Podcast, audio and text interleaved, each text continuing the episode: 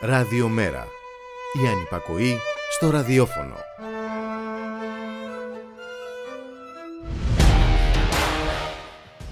Εκτάκτος, λίγα λεπτά νωρίτερα αρχίζουμε σήμερα να μεταφερθούμε στη Βουλή. Στο βήμα αυτή την ώρα ο γραμματέας του Μέρα 25 Γιάννης Βαρουφάκης. Στην αρχή της ομιλίας του τόνισε ότι ανεβαίνει στο βήμα για να καταγγείλει, όπως είπε, μια μεγάλη απάτη που έκανε η κυβέρνηση μέσω καλοκαιριού και αφορά φυσικά την τιμή της ενέργειας. Πάμε αμέσως στη Βουλή. 50% αυτής που είχαμε, χωρίς επιδότηση και χωρίς να υπάρχουν ζημίες εκ μέρους των παραγωγών. 6 Ιουλίου του 2022, αυτό το καλοκαίρι. Κυρίες και κύριοι συνάδελφοι της κυβέρνησης, εδώ το έχω για να το θυμάμαι. Στο φύλλο 3517 της εφημερίδας της κυβέρνησης, 6 Ιουλίου, δημοσιεύσατε μία ρύθμιση, ένα πλαφόν για τη χονδρική τιμή, που όταν το διάβασα, πρέπει να σας πω ότι αναθάρισα. Λέω, σωστή κατεύθυνση στην οποία πηγαίνει η κυβέρνηση. Γιατί τι λέτε εκεί πέρα? Αυτό που λέγαμε εμείς από το Φεβρουάριο-Μάρτιο.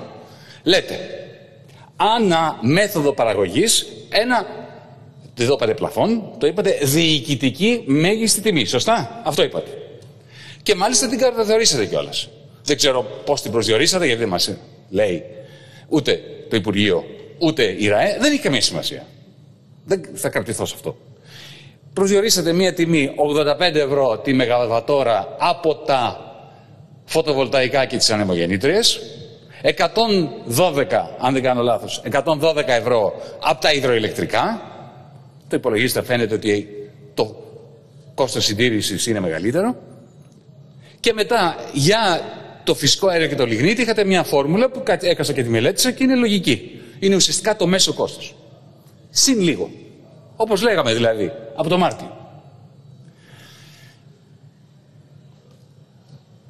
Κι όμως, ακούμε ότι μέσα από αυτή τη φόρμουλα πήρατε, λέει, 1,1 δισεκατομμύριο από τους παραγωγούς, αλλά ταυτόχρονα επιδοτήσατε, λέει, και με 2 δισεκατομμύρια το μήνα. Πώς εξηγείται αυτό? Να σας πω πώς εξηγείται. Εξηγείται με την απάτη που κάνατε. Και πρόκειται περί απάτης, κύριε Υπουργέ. Ποια είναι η απάτη? Ας πάρουμε τον μέσον όρο της κιλοβατόρας, της μεγαβατόρας, όχι κιλοβατόρας, σύμφωνα με το χρηματιστήριο ενέργειας. Τώρα, το χρηματιστήριο ενέργειας, μόνο και μόνο που το αναφέρω, είναι πρόβλημα. Γιατί όταν λέτε ότι βάζετε πλαφόν στη χονδρική, θα περίμενε ένας λογικός άνθρωπος ότι όταν έρχεται το κράτος, γιατί έχουμε κρίση, και λέει θα επιβάλλω πλαφόν στη χονδρική, καταργείται, τουλάχιστον μπαίνει σε αναστολή το χρηματιστήριο ενέργειας. Ποιος είναι ο λόγος να έχεις χρηματιστήριο ενέργειας όταν πας εσύ στον παραγωγό και του λες αυτή είναι η τιμή? Διοικητικά επιβεβλημένη. Δεν καταργήσατε το χρηματιστήριο ενέργειας. Αφήσατε το ψεύτο χρηματιστήριο ενέργειας, όπου 3-4 ολιγάρχες μαγειρεύουν μεταξύ τους μια τιμή, να συνεχίζουν να το μαγειρεύουν. Ο ανθρώπινος νους δυσκολεύεται να καταλάβει πώς είναι δυνατόν να έχετε μια τιμή που δίνει το χρηματιστήριο ενέργειας και κατά μέσον όρο είναι 700 ευρώ το τελευταίο χρόνο. 700 ευρώ. Ωραία. Πείτε μου όμως, κύριε Υπουργέ, εσείς το έχετε καταλάβει αυτό ή σας κοροϊδεύουν και εσάς? Γιατί είναι σημαντικό το ερώτημα που σας θέτω. Είπαμε πριν, σύμφωνα με τη δική σας ρύθμιση, ότι υπάρχει ένα πλαφόν 115 ευρώ τη μεγαβατόρα από τα υδροελεκτρικά της ΔΕΗ. Σωστά. Τα 700 τι είναι? Ποια ισχύει? Τα 115 για τη χονδρική ή τα 700 του χρηματιστηρίου? Λοιπόν, θα σας πω, γιατί το ψάξα και το βρήκα.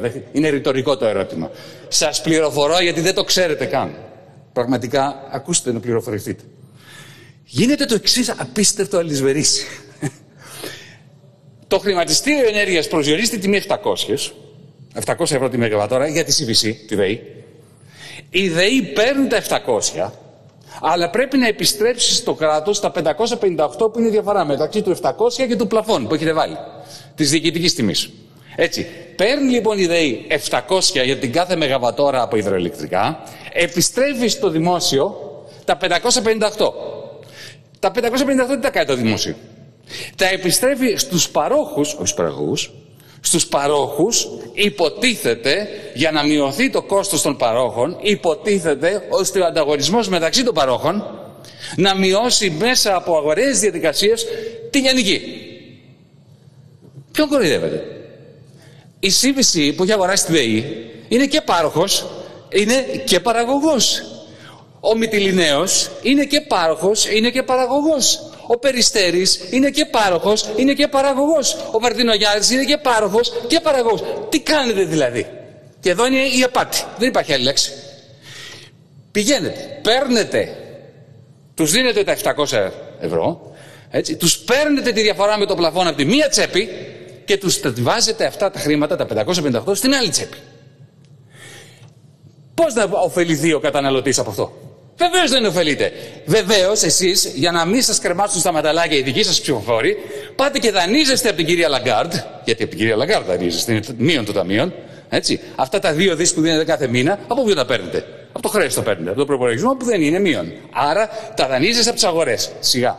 Οι αγορές αγοράζουν τα ομόλογα του κυρίου Σταϊκούρα, την ίδια στιγμή τα πουλάνε στην κυρία Λαγκάρντ και το γνωρίζετε πολύ καλά. Γι' αυτό ακόμα είναι στο 4% τα επιτόκια δανεισμού και είναι στο 14%. Αυτό λέγεται απάτη. Απ' τη μία μεριά, προσποιήστε ότι βάζετε πλαφόν στον κύριο Περιστέρη, στον κύριο Βαρδινογιάννη, στον κύριο Λάτση και βεβαίως στη ΣΥΒΙΣΗ. Απ' την άλλη μεριά, ό,τι τους πάρετε, τους τα δίνετε στην άλλη τους τσέπη και ταυτόχρονα δανείζεστε από την Ευρωπαϊκή Κεντρική Τράπεζα για να επιδοτείτε, φεσώνοντας τις μελλοντικές μας γενιές, να επιδοτείτε αυτούς τους ολιγάρχες. Αυτό είναι απάτη. Το Μέρα 25 σας καταγγέλουμε αυτή τη στιγμή. Απαιτούμε πλαφόν στη χοντρική και πλαφόν στη λιαγενική, άμεση κατάργηση αυτού του αμαρτωλού ψευτοχρηματιστήριου ενέργειας. Σήμερα, τώρα, αν έχετε έστω και τόση δατσίπα, πάρτε το πίσω. Υποτίθεται, διαβάζουμε και στην Καθημερινή σήμερα, το ξανασκέφεστε αυτό το σύστημα που στήσατε την 6η Ιουλίου. Καταργήστε το τώρα. Πρώτη κίνηση, βάλτε στο ψυγείο αυτό το χρηματιστήριο ενέργειας. Εμείς θα λέγαμε στο καλάθι των σκουπιδιών. Αλλά μην συνεχίζετε να κοροϊδεύετε τον ελληνικό λαό. Το Μέρα 25 είναι εδώ να αποκαλύπτει και στους δικούς σας βουλευτές, που είμαι σίγουρος ότι ξέρουν, αυτή την απάτη που κάνετε. Ευχαριστώ, κύριε Πρόεδρε. Το λόγο τώρα...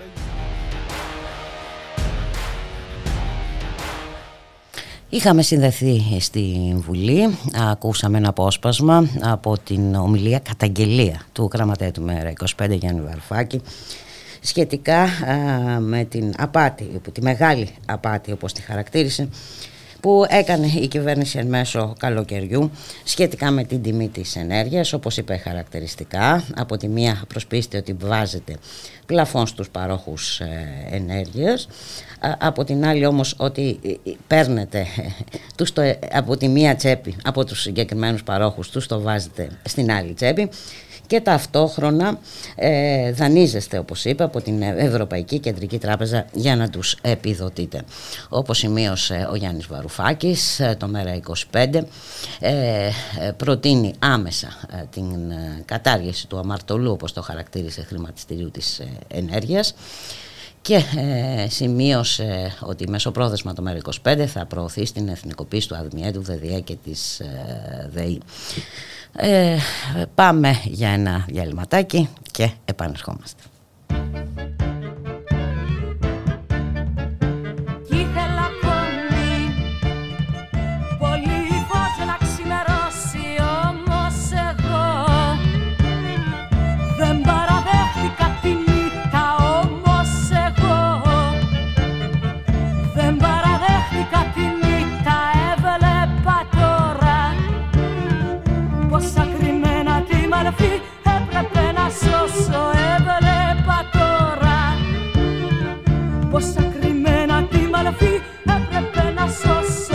Πόσες φωλιές νερού να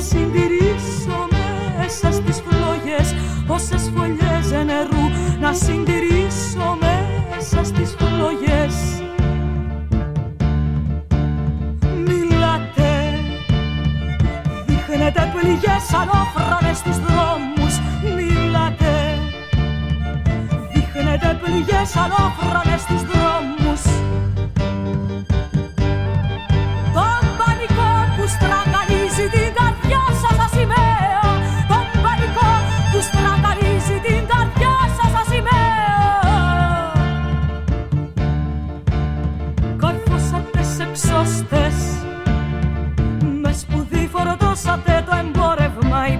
θέση σας ασφαλής θα πέσει πόλης. Καρφώσατε σε εξώστες, με σπουδή φορτώσατε το εμπόρευμα. Η πρόγνωσή σας ασφαλής θα πέσει πόλης.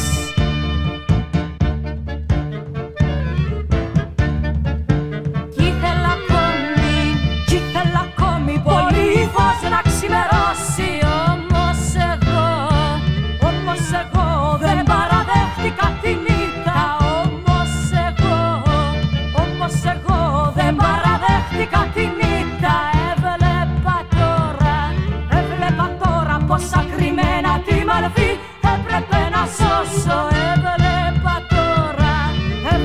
τώρα πως ακριμένα τη μορφή έπρεπε να σώσω. Πόσες φωλιές νερού να συντηρήσω μέσα στις φλόγες. Όσες φωλιές νερού να συντηρήσω μέσα στις φλόγες.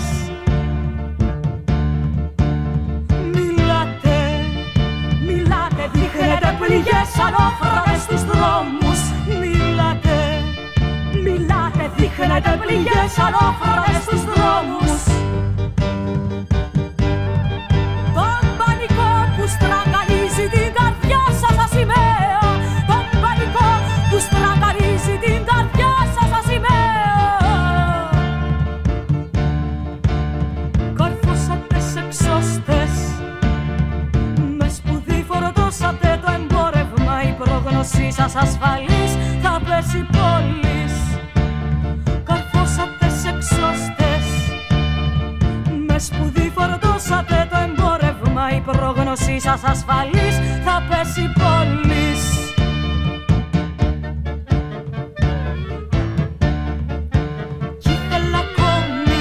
Κι ήθελα ακόμη πολύ φως να ξημερώσει. Όμως εγώ δεν παραδέχτηκα την ήττα. Όμως εγώ δεν παραδέχτηκα την ήττα. Δύο εικόνες, μια σύμβαση προσκύρωσης στη Βουλή, μια δήλωση απειλή, μια συστηματική προετοιμασία συμβιβασμού με μεθόδους ολοκληρωτισμού και μια είδηση στα ψηλά είναι μια αρκετά, θα λέγαμε, ενδεικτική περιγραφή της Ελλάδας με κυβέρνηση Μητσοτάκη. Η Υπουργός Παιδείας διαφημίζει ιδιωτικό εκπαιδευτήριο με την χαμογελαστή παρουσία της στα εγγένειά του. Αστυνομική με αλεξίσφαιρα προστατευόμενη από άλλους πάνωπλους στην Πανεπιστημιούπολη, ενώ το έγκλημα αναλαμβάνει και αυτό την ατομική του ευθύνη, επιλύοντας ανενόχλητο τις διαφορές του. Και τη δολοφονία του Γιώργου Καραϊβάζ, του δημοσιογράφου, να γίνεται μια αρχιοθετημένη υπόθεση. Στη Βουλή προσκύρωση μια σύμβαση για 161 κυκλαδικές αρχαιότητες, που όπως τονίζουν οι αρχαιολόγοι, αλλά και η πρόεδρος του Επιμελητηρίου Περιβάλλοντος και τέως αντιπρόεδρος του Συμβουλίου της Επικρατείας, είναι επαχθής και απαξιωτική για το ελληνικό δημόσιο. Ο Μάκης Βορίδης, συνεχίζοντας το γαϊτανάκι περί νέου εκλογικού νόμου, μας ενημερώνει ότι η αλλαγή μπορεί να γίνει και την τελευταία στιγμή.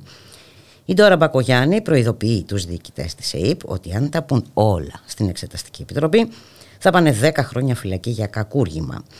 Και μια δυσέβρετη και ανύπαρκτη για τα συστημικά μέσα ενημέρωσης είδηση που λέει ότι ένα κοριτσάκι 4 χρόνων, παιδί μεταναστών που βρίσκονταν σε κυβέρνητο σκάφος, το οποίο για 4 ημέρες εξέμπεμπε σως χωρίς ανταπόκριση στα νότια της Κρήτης, πέθανε αβοήθητο από αφυδάτωση. Το ημερολόγιο γράφει σήμερα 7 Σεπτεμβρίου και το σύνθημα της ημέρας και κάθε ημέρας που ζούμε με τον νέο φιλελευθερισμό είναι «Ανέλαβε την ευθύνη σου και όλα θα πάνε καλά για σένα, αλλά κυρίως για τους νεοφιλελεύθερους».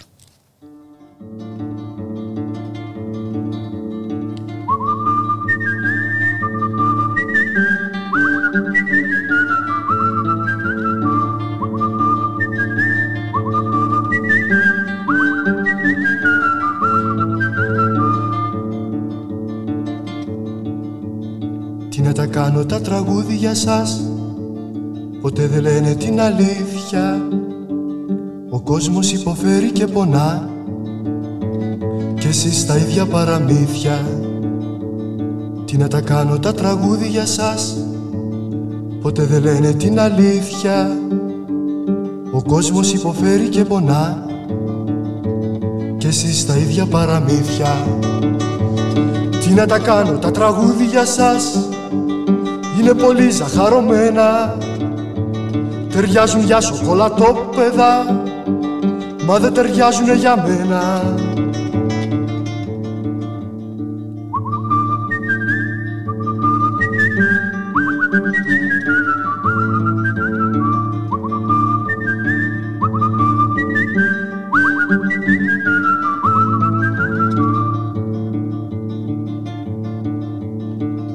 Κάνω τα τραγούδια σας, ποτέ δεν λένε την αλήθεια.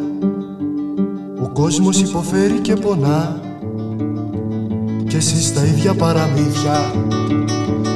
Τι να τα κάνω τα τραγούδια σας, είναι πολύ ζαχαρωμένα. Ταιριάζουν για σοκολατόπεδα, μα δεν ταιριάζουνε για μένα.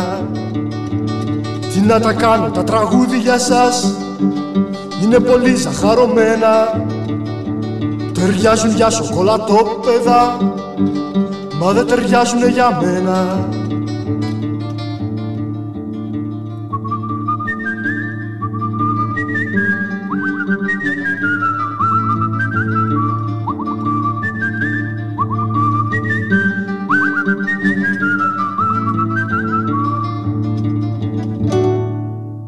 Καλό μεσημέρι φίλες και φίλοι, ακροάτρες και ακροατές. Είστε συντονισμένοι στο radiomera.gr, το στίγμα της μέρας, στον ήχο Γιώργος Νομικός, στην παραγωγή Γεώργης Κρίστου, Γιάννα Θανασίου, στο μικρόφωνο η Μπουλίκα Μιχαλοπούλου.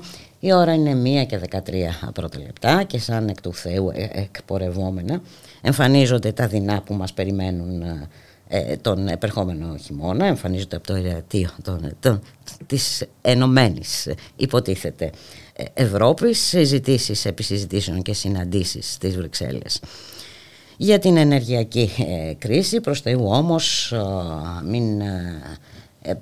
μην πηχαίρει στο περιβόητο χρηματιστήριο της ενέργειας και προς Θεού μην φορολογηθούν τα υπερκέρδη των ηλεκτροπαραγωγών. Πάμε όμως να τα συζητήσουμε όλα αυτά με τον συνάδελφο Πάνο Κοσμά, δημοσιογράφος στην Εφημερίδα των Συντακτών. Καλό μεσημέρι, Πάνο. Καλημέρα, Μπούλικα. Καλό μεσημέρι στις ακροάτριες και στους ακροατές σας. Τα είπα καλά. Τα είπα καλά, λέω. Μια χαρά, και πάντα υπάρχουν πολλά για να προσθέσουμε. Ναι, γιατί ακούμε ότι πρέπει να πάψουμε να είμαστε ανέμελοι, λες και ήμασταν, ειδικά εμείς εδώ, έτσι, ανέμελοι τα τελευταία 12 χρόνια, ότι πρέπει να συμβιβαστούμε με μείωση του βιωτικού μας επίπεδου, ότι και τα λοιπά και τα λοιπά. Τα ακούμε εδώ, τα ακούμε από τον Γάλλο Πρόεδρο, γενικώς τα ακούμε. Ναι, ναι. Κοιτάξτε, ο Άδωνης Γεωργιάδης έχει τη γνωστή ακροδεξιά ροπή και την γνωστή πολιτική τοποθέτηση και το γνωστό πολιτικό ήθος, εν πάση περιπτώσει, αλλά μερικά πράγματα από αυτά που λέει, ίσως με ομό τρόπο είναι η αλήθεια, πρέπει να τα παίρνουμε με τις μετρητήσεις. Είπε λοιπόν τελευταία ότι ο χειμώνας που έρχεται θα είναι ο χειρότερος μετά το χειμώνα του 1942. Και πράγματι όλη η Ευρωπαϊκή Ένωση προετοιμάζεται για ένα τέτοιο χειμώνα, για έναν τρομερό χειμώνα. Από αυτούς δηλαδή που μένουν στην ιστορία ως χαρακτηριστικά δύσκολοι χειμώνες. Λοιπόν, το είπανε και άλλοι, το είπε και ο Μακρόν που είπε το τέλος της ανεμελιάς, το είπανε πολλοί. Το είπε με τον τρόπο το Σκυλακάκης που είπε ότι επιδότηση στο ηλεκτρικό ρεύμα, ναι, το καταδύναμη και αυτό, αλλά μέχρι εκεί. Μην περιμένετε διαδοχικά fuel pass, μην περιμένετε να καλύψουμε γενικά τον πληθωρισμό που δεν αφορά μόνο το ηλεκτρικό ρεύμα, αφορά όλη την γάμα των προϊόντων. Άρα ξέρουμε τι μας περιμένει. Λοιπόν, το ζήτημα είναι, πέρα από αυτά που είπες ήδη, Μπούλικα, που είναι πολύ σοβαρά. Δηλαδή έχεις ένα τέτοιο τρομερό πρόβλημα, έχεις ακραία υψηλές τιμές, έχεις κάτι που δεν το έχουν συνηθίσει οι κοινωνίες και το βιώνουν σαν σοκ. Έτσι, που σημαίνει ότι μειώνεται το εισόδημα τρομερά, δεν μπορούν να καλυφθούν βασικές ανάγκες, δεν μιλάμε για οποιασδήποτε ανάγκες. Εδώ τίθεται και το δίλημμα αν θα πεινάσουμε ή αν θα κρυώσουμε, δηλαδή κάπως έτσι. Ναι, λοιπόν, οπότε σε αυτές τις συνθήκες τώρα αρνούνται οι νεοφιλελεύθεροι ηθήνοντες της Ευρωπαϊκής Ένωσης και η δική μας κυβέρνηση εδώ πέρα αρνούνται τα αυτονόητα. Αρνούνται να αυξήσουν τους μισθούς, διότι είναι ορθόδοξος τρόπος. Αυτός είναι ο πραγματικός τρόπος για να απαντήσει στον πληθωρισμό. Αύξηση μισθών για την αρνητική αναπροσαρμογή. Mm-hmm. Αρνούνται να βάλουν χέρι στο χρηματιστήριο ενέργειας, αρνούνται να αποσυνδέσουν την τιμή ηλεκτρικού ρεύματος από την τιμή του φυσικού αερίου. Mm-hmm. Αρνούνται να μειώσουν το ΦΠΑ στα καύσιμα. Αρνούνται να κάνουν οτιδήποτε δηλαδή τι θα ενοχλούσε τα κέρδη. Γιατί περί αυτού πρόκειται. Όλα αυτά θα ενοχλήσουν τα κέρδη. Και όχι μόνο αυτό, η επιδοματική πολιτική που ασκούν, η οποία έχει όρια, θα το πούμε παρακάτω για αυτά, ποια είναι τα όρια της, mm-hmm.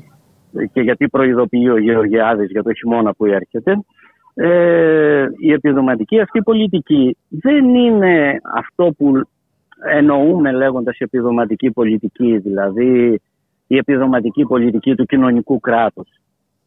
Έτσι, δίνουμε κάποιες παροχές σε είδος ή κάποια χρήματα για να καλύψουν τα νοικοκυριά τις ανάγκες τους όπως αυτά νομίζουν. Στην ουσία είναι άμεση επιδότηση των εταιριών. Και μάλιστα θέλουν να προφυλάξουν, μη διαφύγουν τυχόν τμήματα αυτής της επιδότησης σε άλλες ανάγκες των νοικοκυριών με την προπληρωμένη κάρτα. Η προπληρωμένη κάρτα τι είναι? Θα πάνε κατευθείαν τα χρήματα στις εταιρείες ρεύματος. Δεν θα περάσουν καν από το δικό σου λογαριασμό. Γιατί υπάρχει αυτή η ρεαλιστική αντιμετώπιση προς τους εργαζόμενους. Ότι αυτοί μπορεί να είναι μεθύστακες, μπορεί να τα κάνουν μπύρες, να τα κάνουν τσιγάρα, να τα κάνουν. Ξέρετε τώρα οι αδυναμίες. Ναι. Εκεί πάντως δεν υπάρχει. Εκεί δεν υπάρχει ατομική ευθύνη πάνω, ναι, υπάρχει για όλα τα άλλα, αλλά στο πώς θα περάσουμε το χρόνο μας και πώς θα χρησιμοποιήσουμε τα όποια λεφτά έχουμε. Αυτό είναι άλλο πράγμα. Αυτό. Δεν υπάρχει. Όταν δίνουν λοιπόν κάποια χρήματα για την ενέργεια, θέλουν να ξέρουν και το διασφαλίζουν με τις προπληρωμένες κάρτες ότι θα πάνε κατευθείαν στις εταιρείες ενέργειας. Δεν θα περάσουν από το δικό σου βαλάντιο. Και ούτω καθεξής. Δηλαδή, είναι μια πολιτική επιδότηση του κεφαλαίου και διασφάλιση των κερδών σε μια στιγμή που η κοινωνία υφίσταται ένα σοκ. Δεν ξέρω πώς αλλιώς μπορεί να περιγράψει κανείς αυτή την πολιτική, πάντως είναι κοινωνικά βάρβαρη. Είναι η κοινωνική βαρβαρότητα του νεοφιλελευθερισμού, μάλλον στον κολοφόνα της, μέχρι στιγμής τουλάχιστον. Εντάξει, αυτό είναι το ένα στοιχείο. Το δεύτερο στοιχείο είναι ότι υπάρχει μια... είναι τρομακτική αυτή η πολιτική που ασκεί η Ευρωπαϊκή Ένωση γενικότερα. Προχθές έβγαλε τρία στελέχη του Διεθνούς Νομισματικού Ταμείου.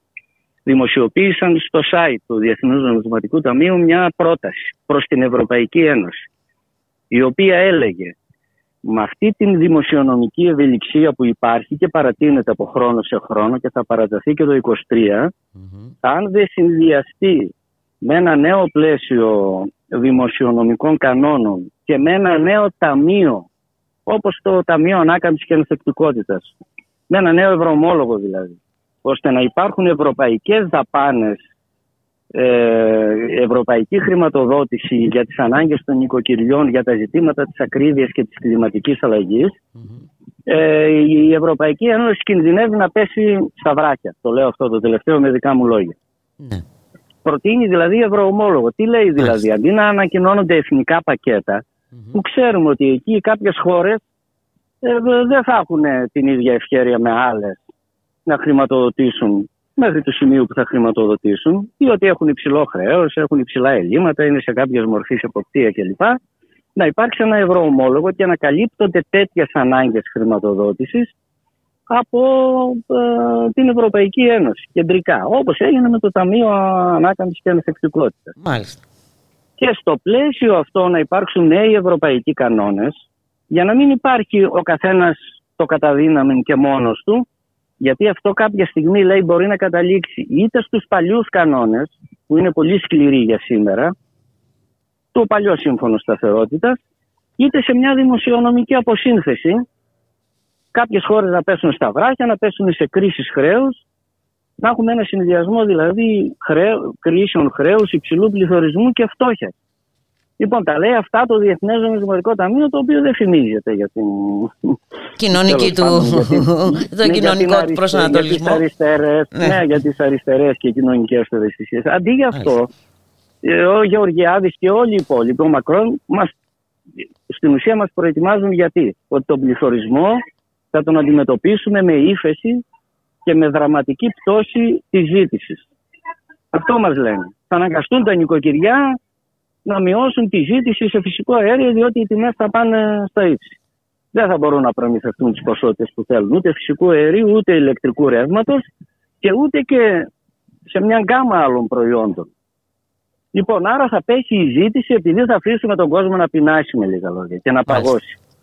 Και αφού πέσει η ζήτηση, έτσι θα αντιμετωπίσουμε και τον πληθωρισμό. Αυτό θα σημαίνει ύφεση, βέβαια. Αλλά καλοδεχούμενη και η ύφεση, αν πρόκειται να καταπολεμηθεί έτσι ο πληθωρισμός. Μιλάμε όμως. Δεν οδηγεί και πουθενά όμως αυτό. Δηλαδή, είναι αυτό που έλεγες και στην αρχή. Το μόνο μέλημα λοιπόν είναι να διαφυλαχθούν τα υπερκέρδη. Τίποτα άλλο. Ακριβώς. Αυτό όμως πού μπορεί να φτάσει πάνω. Και δεν μιλάμε λοιπόν, για μια περίοδο τώρα τέλος πάντων σαν αυτή που ζούσαμε ξέρω εγώ πριν 10, 12, 15 χρόνια. Αυτό θα προκαλέσει, και υπάρχει πυκνή αρθρογραφία για αυτά τα πράγματα, θα προκαλέσει πολιτικές αναταραχές, πολιτικές μετατοπίσεις προς τα άκρα, λένε οι mainstream, τα mainstream αυτό φαίνεται πάντως. Ναι, καλή ώρα η Ιταλία στις 25 Σεπτεμβρίου έχει εκλογές και εκεί έχει προδιαγραφεί η νίκη του δεξιού, παύλα ακροδεξιού μετώπου, με επικεφαλής στη Μελώνη, η οποία Μελώνη ηγείται ενός κόμματος, του κόμματος Αδέρφια για την Ιταλία, το οποίο είναι δεξιότερο τους Σαλβίνη. Έχει και ναζιστικές πινελιές στο πολιτικό του προφίλ. Λοιπόν, και αυτή προαλήφθηκε για πρωθυπουργός. Λοιπόν, στη Γαλλία και στη Γερμανία προετοιμάζονται για ταραχές, λέγοντας ότι ακόμη και επικεφαλής μυστικών υπηρεσιών ή επικεφαλής δυνάμεων καταστολής έχουν βγει και έχουν κάνει δηλώσεις ότι θα υπάρξουν ταραχές και πρέπει οι πολίτες να είναι πολύ προσεκτικοί και πρέπει οι δυνάμεις του κράτους να προετοιμάζονται για αυτές. Μάλιστα, του νόμου και της τάξης. Είναι σαν να μας λένε οδηγούμε τα πράγματα στη φτώχεια, στο να παγώσουν οι κοινωνίες, στην ανέχεια κλπ. Αυτό ξέρουμε ότι θα προκαλέσει και πολιτικές μετατοπίσεις και αναταραχές και ετοιμαζόμαστε να τις αντιμετωπίσουμε με τι άλλο, με καταστολή. Δηλαδή είναι πραγματικά δηλαδή η αποκάλυψη τώρα. Αποκάλυψη τώρα, είναι το αποκάλυψη τώρα. Αποκάλυψη τώρα, δηλαδή η βαθύτερη ουσία του νεοφιλελευθερισμού, αυτά για τα οποία μιλούσε η αριστερά τόσα χρόνια, τα αυτιά κάποιων ανθρώπων φαίνονταν σαν υπερβολές κλπ. Αποκαλύπτεται τώρα. Αποκαλύπτεται ο γυμνός πυρήνας του ακραίου νεοφιλελευθερισμού μέσα στην κρίση. Αυτά έχουμε να περιμένουμε και το ζήτημα είναι βέβαια να διαμορφωθεί μια ατζέντα, αντίπαλη ατζέντα, καταρχήν με προγραμματικές θέσεις. Η οποία δεν υπάρχει όμως δυστυχώς πάνω. Πράγματι. Εμένα μου κάνει εντύπωση ότι οι δυνάμεις της αντιπολίτευσης δεν βάζουν καν το θέμα που βάζει το Διεθνές Νομισματικό Ταμείο, που δεν το θεωρώ το μείζον, αλλά έστω ευρωομόλογο, παιδιά, για να καλυφθούν οι ανάγκες. Αυτό που ζητάγαμε χρόνια πριν, που ζήταγε δηλαδή ο ΣΥΡΙΖΑ και άλλες δυνάμεις της αριστεράς, έτσι. Ούτε αυτό. Περισσότερο την αριθμική αναπροσαρμογή, να υπάρξει αύξηση μισθών που να καλύπτει τον πληθωρισμό, αποσύνδεση τιμής ηλεκτρικού ρεύματος με τιμή φυσικού αερίου, μείωση ΦΠΑ. Υπάρχουν δηλαδή προφανή αιτήματα τα οποία θα μπορούσαν να διαμορφώσουν μια αντίπαλη ατζέντα, μια διαφορετική ατζέντα, μια αριστερή ατζέντα, και τα οποία να υποστηριχτούν από πολύ ευρύ φάσμα συνδικαλιστικών και πολιτικών δυνάμεων της αριστεράς. Από εκεί και πέρα ο καθένας μπορεί να έχει τη χωριστή του στρατηγική ή τις ιδιαίτερες αναλύσεις του, ας πούμε, για τα πράγματα, αλλά όταν διαμορφώνεται μια συνθήκη όπου μπορεί να υπάρξει μια τέτοια ατζέντα και να υποστηριχτεί μαζικά, είναι πραγματικά πολύ περίεργο θα πω. Πάντως σίγουρα πολύ κρίμα και άδικο να μην υπάρχει, να μην διαμορφώνεται και να μην διαμορφώνεται και ένα μέτωπο δυνάμεων που να την προβάλλει και να δίνει μάχες για αυτήν. Εντάξει, υπάρχουν δυνάμεις που κάνουν προτάσεις, όπως το Μέρα 25 αλλά... τέλος πάντων, που προτείνει κατάργηση του χρηματιστηρίου της ενέργειας και βέβαια σε ό,τι αφορά αυξήσεις μισθών, την αριθμική αναπροσαρμογή κτλ. Ναι, όπως και δυνάμεις της αντικαπιταλιστικής αριστεράς. Ναι, υπάρχουν μεμονωμένα, υπάρχουν. Αλλά είναι σε διασπαρμένη τάξη. Μάλιστα. Αυτό που λέμε σε διασπαρμένη τάξη. Είναι διασκορπισμένες, δεν συντονίζονται, δεν μιλάνε με την ίδια φωνή για αυτά τα θέματα, δεν παίρνουν κοινές πρωτοβουλίες για αυτά τα θέματα. Αυτό είναι το μεγάλο πρόβλημα. Μάλιστα. Και πού το αποδίδεις? Αυτό είναι και η διακύβευση. Δηλαδή, οι άλλοι μας έχουν πει πώς προετοιμάζονται για το χειμώνα που έρχεται. Εμείς δεν έχουμε πει πώς προετοιμαζόμαστε.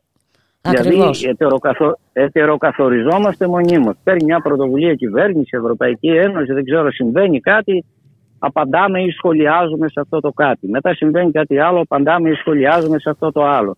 Αυτό είναι πλήρης ετεροκαθορισμός για την αριστερά.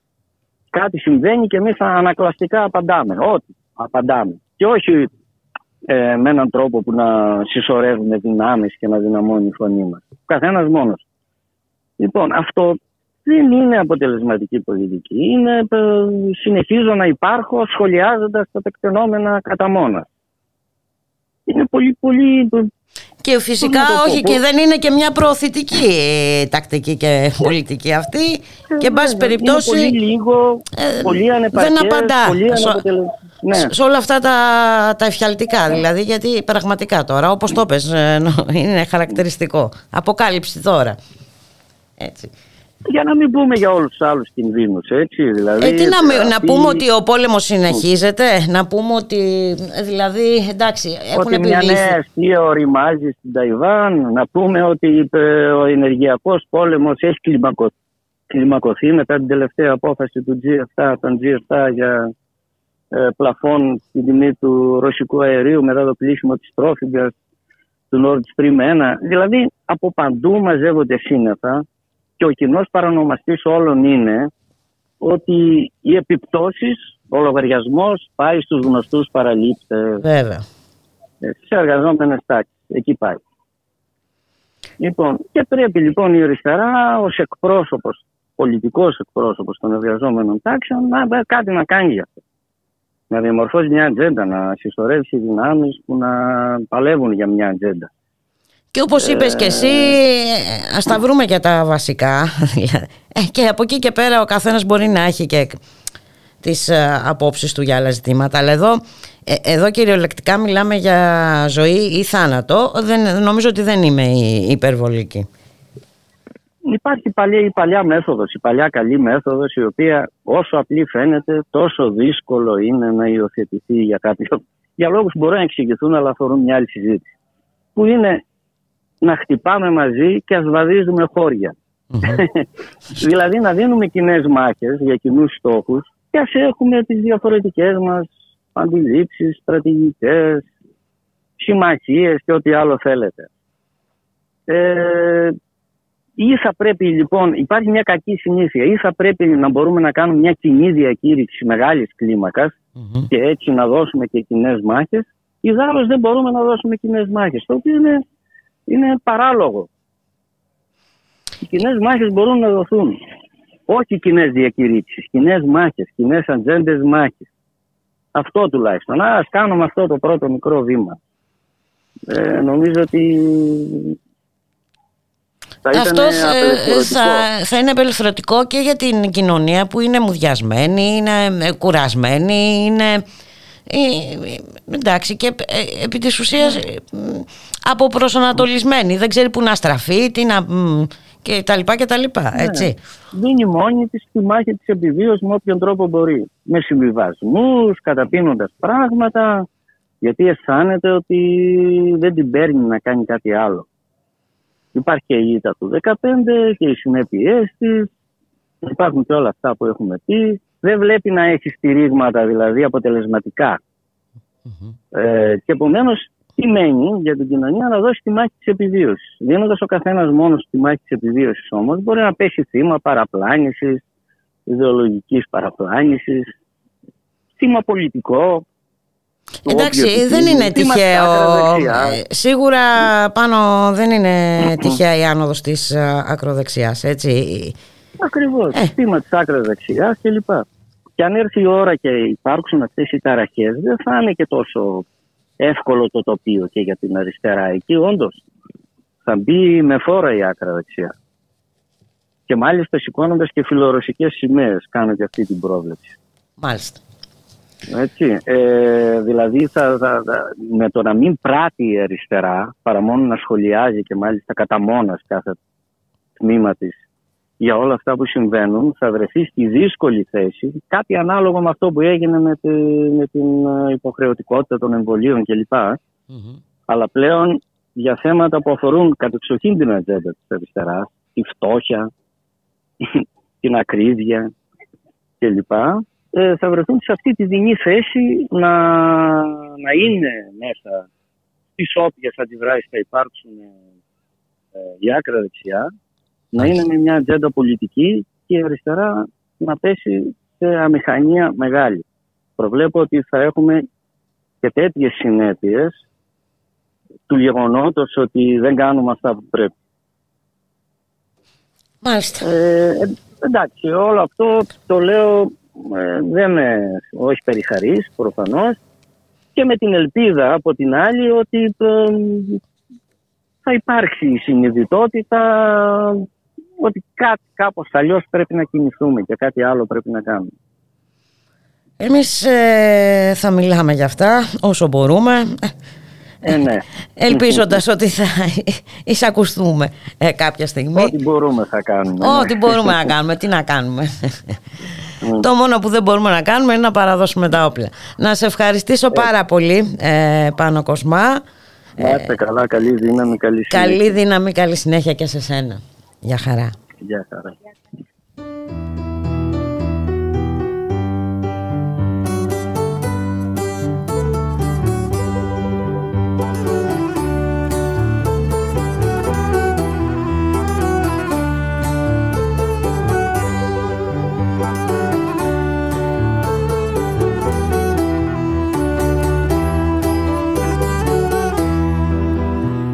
Μαλάματένια λόγια στο μαντίλι, τα βρήκα στο σεριάνι μου προχθές. Τα αλφαβητάρι πάνω στο τριφύλι, σου μαθαίνε το αύριο και το χθες. Μα εγώ περνούσα τη στερνή την πύλη, με του καιρού δεμένο στις κλωστές. Τα ειδόνια σε χτυκιάσανε στην τρία, που στραγγίξες χαμένα μια γενιά. Καλύτερα να σε έλεγαν Μαρία και να σου ράφτρα μες στην κοκκινιά. Κι όχι να ζεις μ' αυτή την κομπανία και να μην ξέρεις τ' άστρο του φωνιά. Γυρίσανε πολύ σημαδεμένοι απ' του καιρού την άγρια πληρωμή. Στο Μεσοστράτη 4 ανέμοι τους πήραν για σεριάνι μια στιγμή. Και βρήκανε τη φλόγα που δεν τρέμει και το μαράζει δίχως αφορμή. Και σαν τους άλλους χάθηκαν και εκείνοι, τους βρήκαν να γαυγίζουν στα μισά. Κι απ' το παλιό μαρτύριο να έχει μείνει ένα σκυλί τη νύχτα που δίψα. Κι είναι και στη γωνιά μας σε τη λύνη, παραμιλούν στην ακροθαλασσιά. Και στα νύχτα του κόσμου τα καμιόνια θα ξεφορτώνουν στη Κεσαριανή. Πώς έγινε με τούτο τον αιώνα και γύρισε καπάκι η ζωή. Πώς το φέραν η μοίρα και τα χρόνια να μην ακούσεις ένα ποιητή. Ποιος το λύνει το κουβάρι, ποιος είναι καπετάνιος στα βουνά, ποιος δίνει την αγάπη και τη χάρη και στις μυρφιές του Άδη Σεριανά. Μαλαματένια λόγια στο χορτάρι, ποιος βρίσκει για την άλλη τη γενιά. Με δέσαν στα στενά και στους κανόνες και ξημερώνοντας με ρακάκι, τοξότες φαλαγγές και λεγεώνες με πήραν και με βάλαν σε κλουβί και στα υπόγεια ζάρια τους αιώνες παιχνίδι παίζουν οι άργυρα αμοιβή. Ζητούσα τα μεγάλα τα κυνήγια κι όπως δεν ήμουν μάγκας και ταΐς παίρνουσα τα δικά σου δικαστήρια, αφού στον Άδη μέσα θα με βρεις να με δικάσεις πάλι με μαρτύρια και σαν κακούργο να με τιμωρείς.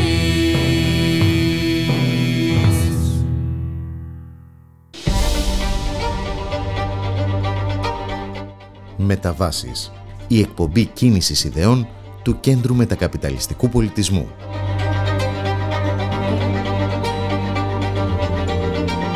Μεταβάσεις. Κάθε Τετάρτη στις 5 το απόγευμα.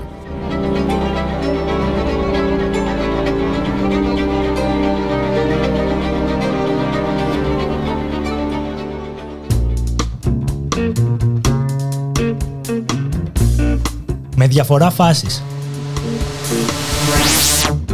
Κοινωνία και πολιτισμός από τη σκοπιά της νεολαίας. Κάθε Τετάρτη, 10 με 12 το βράδυ, με τον Μάριο Παρασκευόπουλο και τον Στάθη Σαραντινόπουλο. Μια εκπομπή του Radiomera. Η ανυπακοή στο ραδιόφωνο. Radiomera.gr. Η ώρα είναι 1:39 πρώτα λεπτά. Στον ήχο Γιώργος Νομικός, στην παραγωγή Γιώργης Χρήστου, Γιάννα Αθανασίου, στο μικρόφωνο Ιμπουλίκα Μιχαλοπούλου. Και από το Δημόσιο αρχίζει η επιχείρηση εξοικονόμησης ενέργειας. Θα ακολουθήσουν συστάσεις για τον ιδιωτικό τομέα και τα νοικοκυριά. Είχαμε λοιπόν συνέντευξη, κοινή συνέντευξη τύπου των Υπουργών Περιβάλλοντος και Ενέργειας, Εσωτερικών και του Αναπληρωτή Υπουργού Οικονομικών. Να δούμε τι μας είπαν οι αρμόδιοι υπουργοί. Κοντά μας ο συνάδελφος Γιώργης Χρήστου. Γιώργη, σε ακούμε. Λοιπόν, τα πρώτα μέτρα για την. Να πω και εγώ χαίρετε, κυρίες και κύριοι. Τα πρώτα μέτρα για την εξοικονόμηση ενέργειας στο δημόσιο τομέα και τους φορείς του με κίνητρα και αντικίνητρα.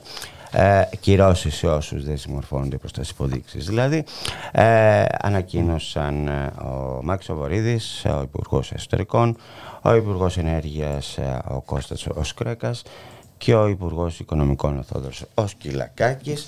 Εντάχει να τα πούμε αυτά τα μέτρα λοιπόν είναι ότι για τα κτίρια του δημοσίου οι δημόσιοι φορείς θα πρέπει να ορίσουν ενεργειακό υπεύθυνο για τον έλεγχο των κτιρίων και των εγκαταστάσεων. Συστήνεται συντήρηση κλιματιστικών και ρυθμίσεις για την ορθολογική ενεργειακή κρίση.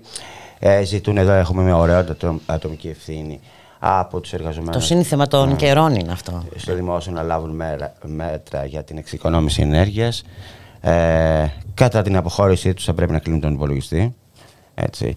Και θα πρέπει ο ενεργειακός υπεύθυνος θα εποπτεύει. Όχι, θα ελέγχει όλο το κτίριο. Ό,τι υπάρχει ανοιχτό θα το κλείνει μετά. Για τον οδοφωτισμό. Και θα καταγράφει και τους παραβάτες. Καταγράφει και τους παραβάτες. Αστείο αυτό, δεν λέει κάτι τέτοιο, αλλά υπάρχει κάτι άλλο χειρότερο.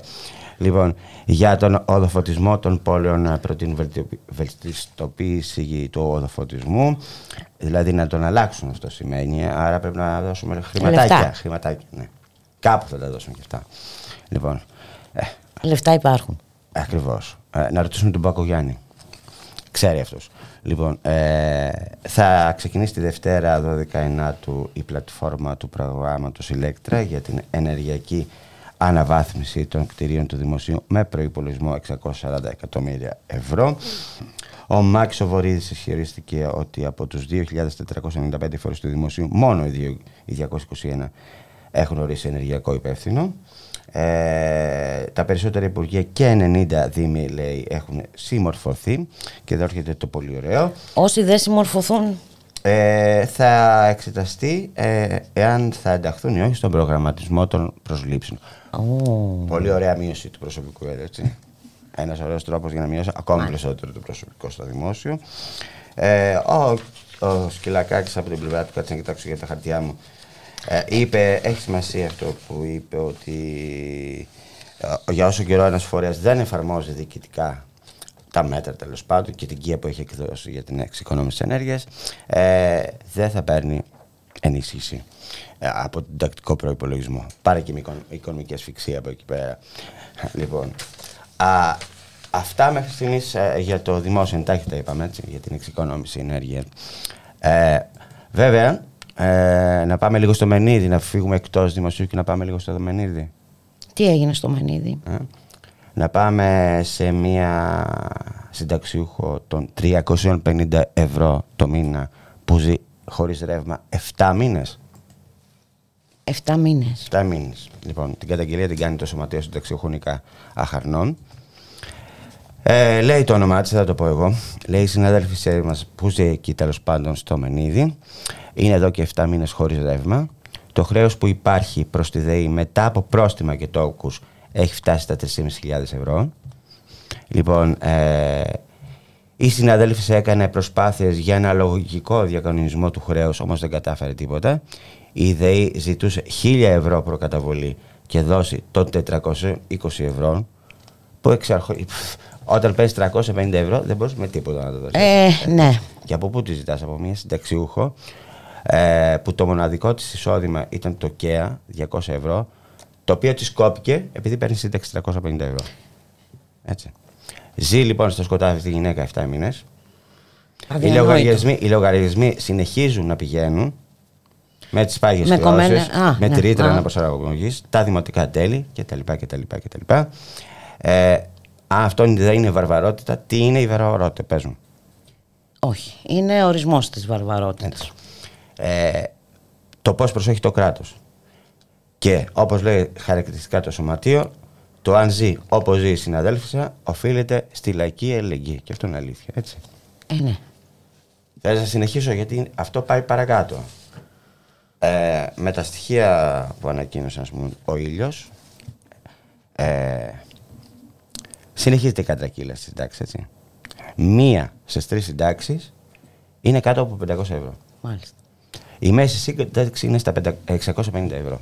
Λοιπόν, αυτά τα πούμε αύριο αναλυτικότητα, αλλά για να καταλάβεις τι γίνεται σε αυτόν τον κόσμο, και σου ζητάνε μετά να κάνεις ατομική ευθύνη. Να κάνεις εξοικονόμηση κτλ.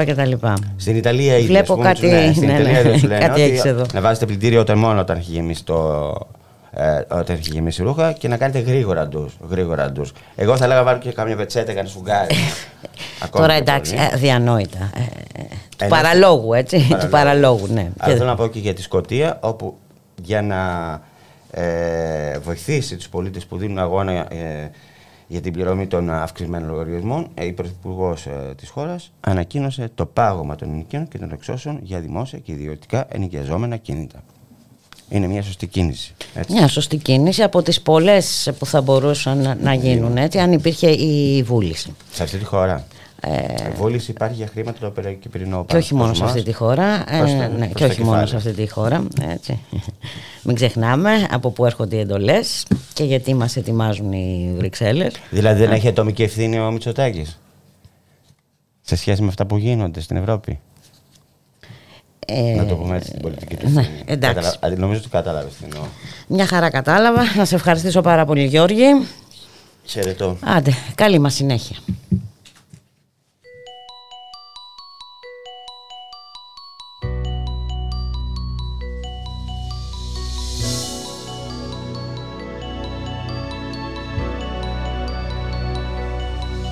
Σαν πλανόδιο τσιρκό της ζωής τη σκόρπισα σε σταθμούς και πλατείες που με πας δε σε ρώτησα. Τώρα δίχως πηξιδά τα ταξίδια μου κάνω Τη φωνή σου ακούω, μα τι λες, δεν σε πιάνω. Ελλάδα, βέμπο μου και Μέριλιν μόνο ρώε. Ελλάδα, ελίτη μου και δεν ταραλαμπώ. Ελλάδα, μάγισσα, παρθένα και τροτέζα μου. Ελλάδα, τούμπα, αλκαζάρ και καλογρέζα μου.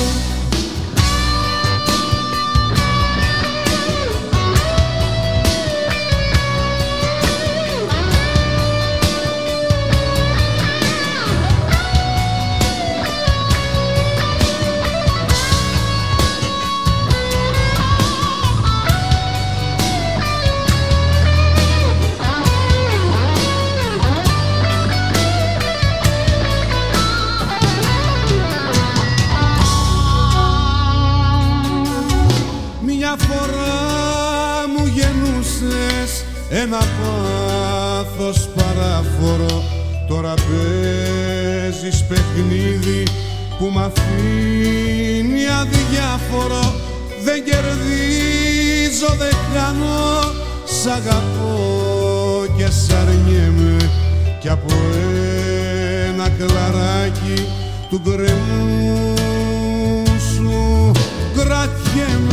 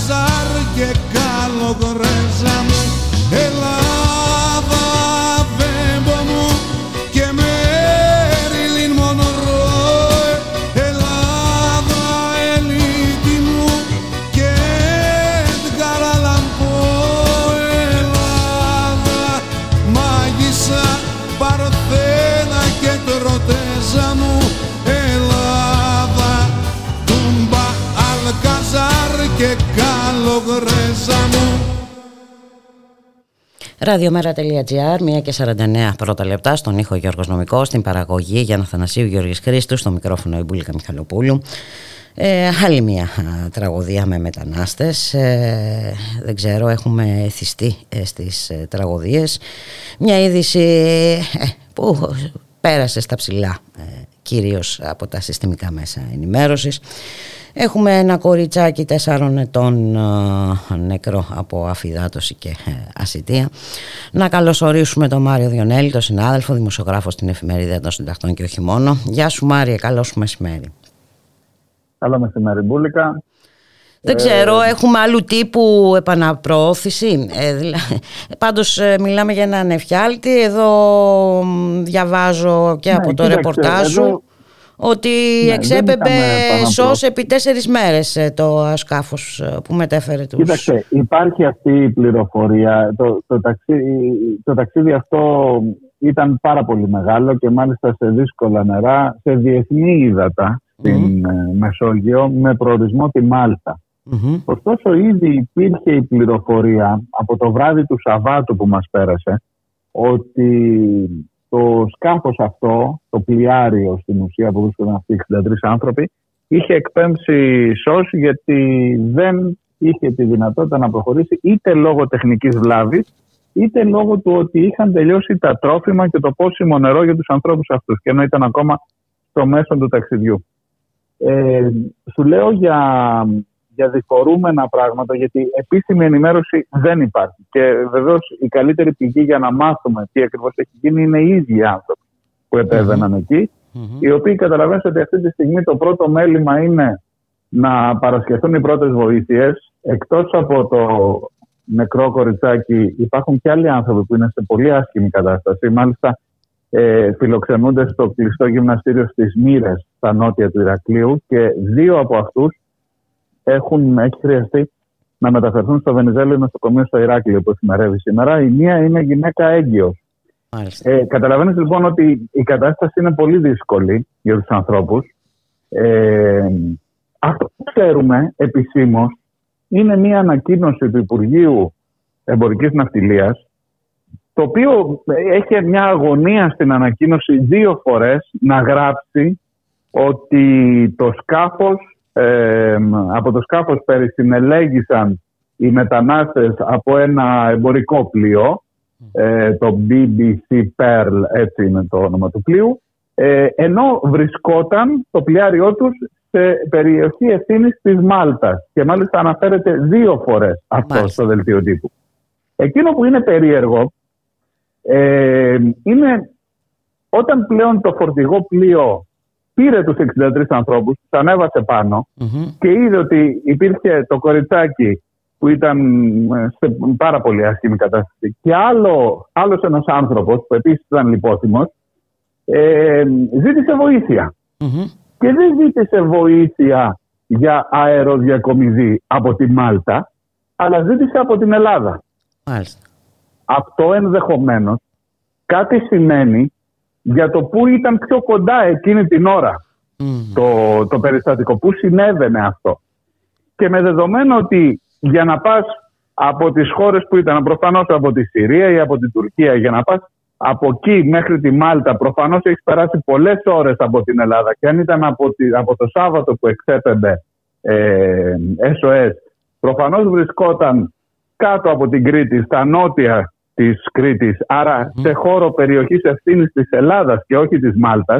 Αυτό είναι που δημιουργεί τις πολλές απορίες για το τι ακριβώς πολιτική ακολούθησε η ελληνική πλευρά όταν βλέπει ότι ένας σκάφος εκπέμπει SOS, είναι κοντά της, ακόμα και όταν γίνεται η διάσωση και βλέπουν ότι χρειάζεται αεροδιακομιδή για κάποιους ανθρώπους, από την Ελλάδα ζητούν, γιατί προφανώς είναι πιο κοντά να πάει στα Χανιά από ότι να πάει στη Μάλτα, αλλά το Υπουργείο Εμπορικής Ναυτιλίας στην ανακοίνωσή του δύο φορές μας ενημερώνει ότι όλα αυτά γίνονταν σε περιοχή ευθύνης της Μάλτας. Νομίζω ότι την αλήθεια δεν θα τη μάθουμε ποτέ τελικά. Εν πάση περιπτώσει, μένει, και έτσι να είναι, εφόσον ζητήθηκε η βοήθεια. Όχι, όταν ζητήθηκε, δόθηκε. Όχι, όταν ζητήθηκε η βοήθεια από το φορτηγό πλοίο πια, που βλέπουν ότι ένα παιδί είναι οι μηχανές και τελικά πεθαίνει, δόθηκε η βοήθεια, γιατί πήγε στρατιωτικό ελικόπτερο και τους μετέφερε στα Χανιά. Αλλά η βοήθεια είχε ζητηθεί ήδη από το SOS του πλοιαρίου και κανένας δεν είχε αντιδράσει. Και από το Σάββατο μέχρι χθες είναι 4 μέρες. Εκεί είναι το πρόβλημα. Προφανώς εκεί δεν έγινε ούτε επαναπροώθηση. Κατάλαβα ότι είπες άλλου τύπου επαναπροώθηση. Μπορεί να είναι η πολιτική καινούργια της αδιαφορίας. Ότι έλα μωρέ, άφησουν να πνιγούν. Γι' αυτό σου λέω ότι τα πράγματα δεν έχω να σου πω κάτι αισιόδοξο σε ό,τι αφορά. Το μόνο θετικό είναι ότι οι υπόλοιποι άνθρωποι είναι σε γενικές γραμμές καλά. Είναι συγκινητική και η παρουσία των κριτικών που έχουν σπεύσει από το πρωί στις μοίρες και πηγαίνουν κουβέρτες, τρόφιμα, γλυκά για τα παιδιά. Υπάρχει ένας μεγάλος αριθμός παιδιών, γύρω στα 25 είναι γυναίκες και παιδιά από τους 61 συνολικά.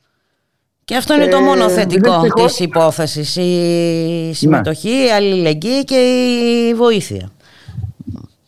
4 χρονών η μικρή που έχασε τη ζωή της από ασθησία και από αφυδάτωση, είναι η επίσημη διάγνωση. Μεταφέρθηκε ήδη νεκρό το παιδί στο νοσοκομείο των Χανίων. Τουλάχιστον για αυτή δεν θα την αμφισβητήσει ο Πρωθυπουργός. Δεν θα πει αν υπήρχε ή δεν υπήρχε. Και δεν ξέρω αν τη λέγανε Μαρία, γιατί και εκείνη 4χρονη ήταν στον Εύρο. Τουλάχιστον για αυτή υπάρχουν αποδείξεις. Την μετέφερε ο ίδιος ο κρατικός μηχανισμός και τουλάχιστον δεν θα αμφισβητήσουμε την ύπαρξή της. Αλλά καταλαβαίνεις ότι όλα αυτά είναι πολύ τραγικά πράγματα και βάζουν την Ελλάδα ξανά στο στόχαστρο και διεθνών οργανώσεων και με πάση περιπτώσει στο στόχαστρο της κοινής λογικής για το πώς αντιμετωπίζουμε, το πώς συμπεριφερόμαστε στο μεγάλο ζήτημα αυτό το προσφυγικό. Σήμερα το απόγευμα στην λιμενική αρχή των Χανίων έχει οργανωθεί μια διαδήλωση και από το κοινωνικό στέκι μεταναστών Χανίων και από τις συλλογικότητες της Ρόζα Νέρα στα Χανιά. Τα αυτονόητα στην ανακοίνωσή τους λένε ότι έχουμε άλλο ένα παιδί νεκρό και επιτέλους οι θάλασσες μετατρέπονται σε ναυάγια, μετατρέπονται σε νεκροταφεία για τους ανθρώπους αυτούς, με την ευθύνη βεβαίως των κρατικών πολιτικών που εφαρμόζονται. Και όχι μόνο φυσικά της Ελλάδας, έτσι. Αυτές είναι κεντρικές αποφάσεις. Μάρια, να σε ευχαριστήσω πάρα πολύ για την ενημέρωση. Καλή συνέχεια και σε σένα. Γεια χαρά. Και που να πας και που να έρθεις και που να επιστρέψεις, που είναι τα ξένα μακρινά κι είναι τα δικά μας ξένα, και που να επιστρέψεις. Μικρή βαλίτσα και βάρια γεμάτη πέτρα κι ήλιο, είναι το εμπρός ανηλιάγω κι είναι σκληρό το πίσω, και που να σ' ακουμπήσω. Μικρή βαλίτσα κι αδιάνει κι ας μου κόψες τα χέρια, δεν βρίσκω τόπο να σταθώ, μα τόνο να σ' αφήσω, λίγο να σε κρατήσω. Και που να πάω και που να έρθω και που να επιστρέψω, που είναι τα ξένα μακρινά κι είναι τα δικά μου ξένα, και που να επιστρέψω.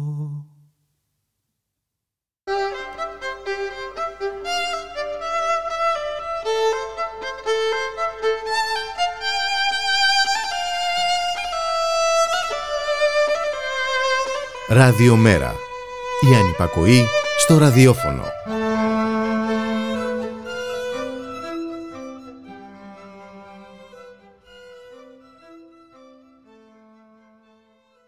Βέτο.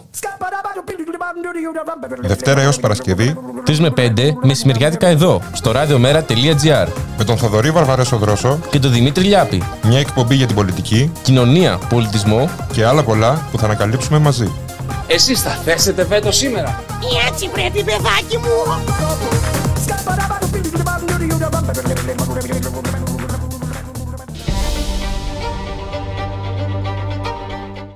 Μεταβάσεις. Η εκπομπή κίνησης ιδεών του Κέντρου Μετακαπιταλιστικού Πολιτισμού.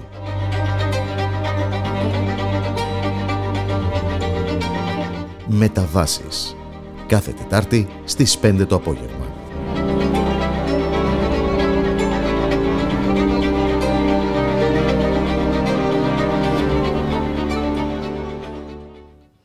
Ραδιομέρα.gr, η ώρα είναι 2 ακριβώς, στον ήχο Γιώργος Νομικός, στην παραγωγή Γιάννα Θανασίου Γιώργης Χρήστου, στο μικρόφωνο Μπουλίκα Μιχαλοπούλου, και έχουμε τη μεγάλη χαρά και τιμή να φιλοξενούμε σήμερα στο στούντιο τον Γιώργο Πλιό, καθηγητή στο Τμήμα Επικοινωνίας και Μέσων Ενημέρωσης του Εθνικού και Καποδιστριακού Πανεπιστημίου, και όχι μόνο, συγγραφέα κιόλας, έχει γράψει και βιβλία που αφορούν εμάς εδώ, τους δημοσιογράφους, και τη δουλειά που κάνουμε ή δεν κάνουμε. Γεια σου Γιώργο, καλώς ήλθες. Μπούλικα, καλημέρα, και καλημέρα βεβαίως και στους ακροατές οι οποίοι μας ακούν, και ελπίζω να μείνουν μέχρι τέλος να μας ακούσουν. Και εγώ το ελπίζω, σίγουρα θα είναι μια πολύ ενδιαφέρουσα συζήτηση, γιατί θα μιλήσουμε για πολλά. Και εγώ θα το βάλω ευθέως από την αρχή. Υποτίθεται ότι έχουμε δημοκρατικό πολίτευμα. Έχουμε όμως, Γιώργο Πλιά, δημοκρατικό πολίτευμα. Προφανώς, γιατί όλα αυτά που συμβαίνουν στη χώρα αλλού μας παραπέμπουν. Να ξεκαθαρίσουμε κάτι. Έχω ακούσει πολλές φορές ότι είναι χούντα κτλ. Λοιπόν, σαφώς το πολίτευμα είναι δημοκρατικό. Είναι αστική δημοκρατία με ό,τι αυτό σημαίνει, έτσι, και με τα συν και με τα πλήν του, έτσι. Προσέξτε, τα πράγματα δεν είναι στατικά. Έχουμε ένα δημοκρατικό πολίτευμα. Άλλωστε, αν δεν είχαμε ένα δημοκρατικό πολίτευμα, μια τυπικά αστική δημοκρατία, αυτό εννοώ, θα ήταν πολύ δύσκολο να μας διατηρούν και στους διεθνείς οργανισμούς όπως και την Ευρωπαϊκή Ένωση. Αλλά τα πράγματα έχουν και ένα αλλά πάντα. Ωραία. Και το αλλά βεβαίως σε κάθε περίπτωση διαφέρει. Καταρχήν, σύμφωνα με τις μετρήσεις που κάνει κατ' έτος το Index of Democracy, Δημοκρατίας, η Ελλάδα είναι στην 34η θέση, ανήκει στην ομάδα των χωρών με ελαττωματική δημοκρατία και βρίσκεται πίσω και από αφρικανικές χώρες, για να καταλάβουμε, έτσι, ας πούμε, την Μποτσουάνα, να σας πω ένα παράδειγμα. Δεν το λέω αυτό με κάποια δίκτυα που πολύ το χρησιμοποιούν ρατσιστικά. Όχι, να δούμε λίγο τη μεγάλη εικόνα, δηλαδή, γιατί πολλές φορές νομίζουμε ότι είμαστε στο κέντρο του κόσμου, ότι επειδή η δημοκρατία ως πολίτευμα εφευρέθηκε σε αυτή εδώ τη γη κτλ. Και ότι κατά κάποιο τρόπο μας έρχεται μέσα από το χάρισμα. Ένα κληρονομικό δικαίωμα. Ναι. Γι' αυτό το λέω. Και επίσης, βεβαίως, αν δούμε λίγο μπούμε στα ψηλά, όπως λέμε, γράμματα της μέτρησης αυτής, θα δούμε ότι ένα μεγάλο πρόβλημα, ένας σημαντικός λόγος για αυτό το πράγμα, αυτή τη θέση, είναι από τον τρόπο τον οποίο παίρνονται αποφάσεις. Και θα σας πω ευθέως αμέσως τι εννοώ. Εννοώ λοιπόν ότι οι αποφάσεις παίρνονται πάρα πολλές φορές με μη δημοκρατικό τρόπο, ή τουλάχιστον όχι με τον πλέον δημοκρατικό τρόπο. Ας πούμε, ξέρετε ότι σε πολλές χώρες, ας πούμε στην Ελλάδα, παλιά η ένταξή μας στην Ευρωπαϊκή Ένωση, στην ΕΟΚΤΟ, δεν αποφασίστηκε με δημοψήφισμα όπως γίνεται σε πολλές χώρες. Αποφασίστηκε λοιπόν από τη Βουλή. Θυμηθείτε λοιπόν ότι μια σειρά ευρωπαϊκές συνθήκες σημαντικές, καταστατικές, επίσης αποφασίστηκαν με τον ίδιο τρόπο και όχι με δημοψηφίσματα, όπως έγινε για παράδειγμα στη Γαλλία ή στη Δανία, έτσι, που αφορούν το μέλλον της χώρας, τις τύχες της χώρας, για παράδειγμα. Ωραία. Και για να έρθω πιο πρόσφατα, λοιπόν, στην περίοδο της πανδημίας, και όχι μόνο στην Ελλάδα, αλλά μιλάμε για την Ελλάδα, υπήρξαν μια σειρά παραβιάσεις αυτών του δημοκρατικού κανόνα. Και πού το βλέπουμε αυτό? Το βλέπουμε καταρχήν και κατεξοχήν στο ότι ένα πολύ μεγάλο μέρος των αποφάσεων, ένας μεγάλος αριθμός αποφάσεων, ελήφθησαν με ποινική, με πράξεις νομοθετικού περιεχομένου και όχι με την επιβαλλόμενη στις δημοκρατίες κοινοβουλευτική διαδικασία.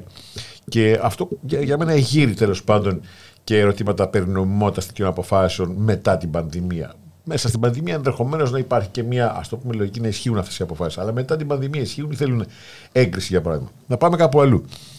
Επίσης υπήρχε σαφής παραβίαση πολιτικών δικαιωμάτων, για να μην πω και ατομικών δικαιωμάτων μερικές φορές, κατά τη διάρκεια της καραντίνας. Είναι γνωστό ότι παρά την απόφαση, τέλος πάντων, να θεωρηθεί νόμιμη η απαγόρευση των συγκεντρώσεων στις 17 Νοέμβρη του 2020, ήταν μια σαφής παραβίαση. Και που φαίνεται αυτή την παραβίαση?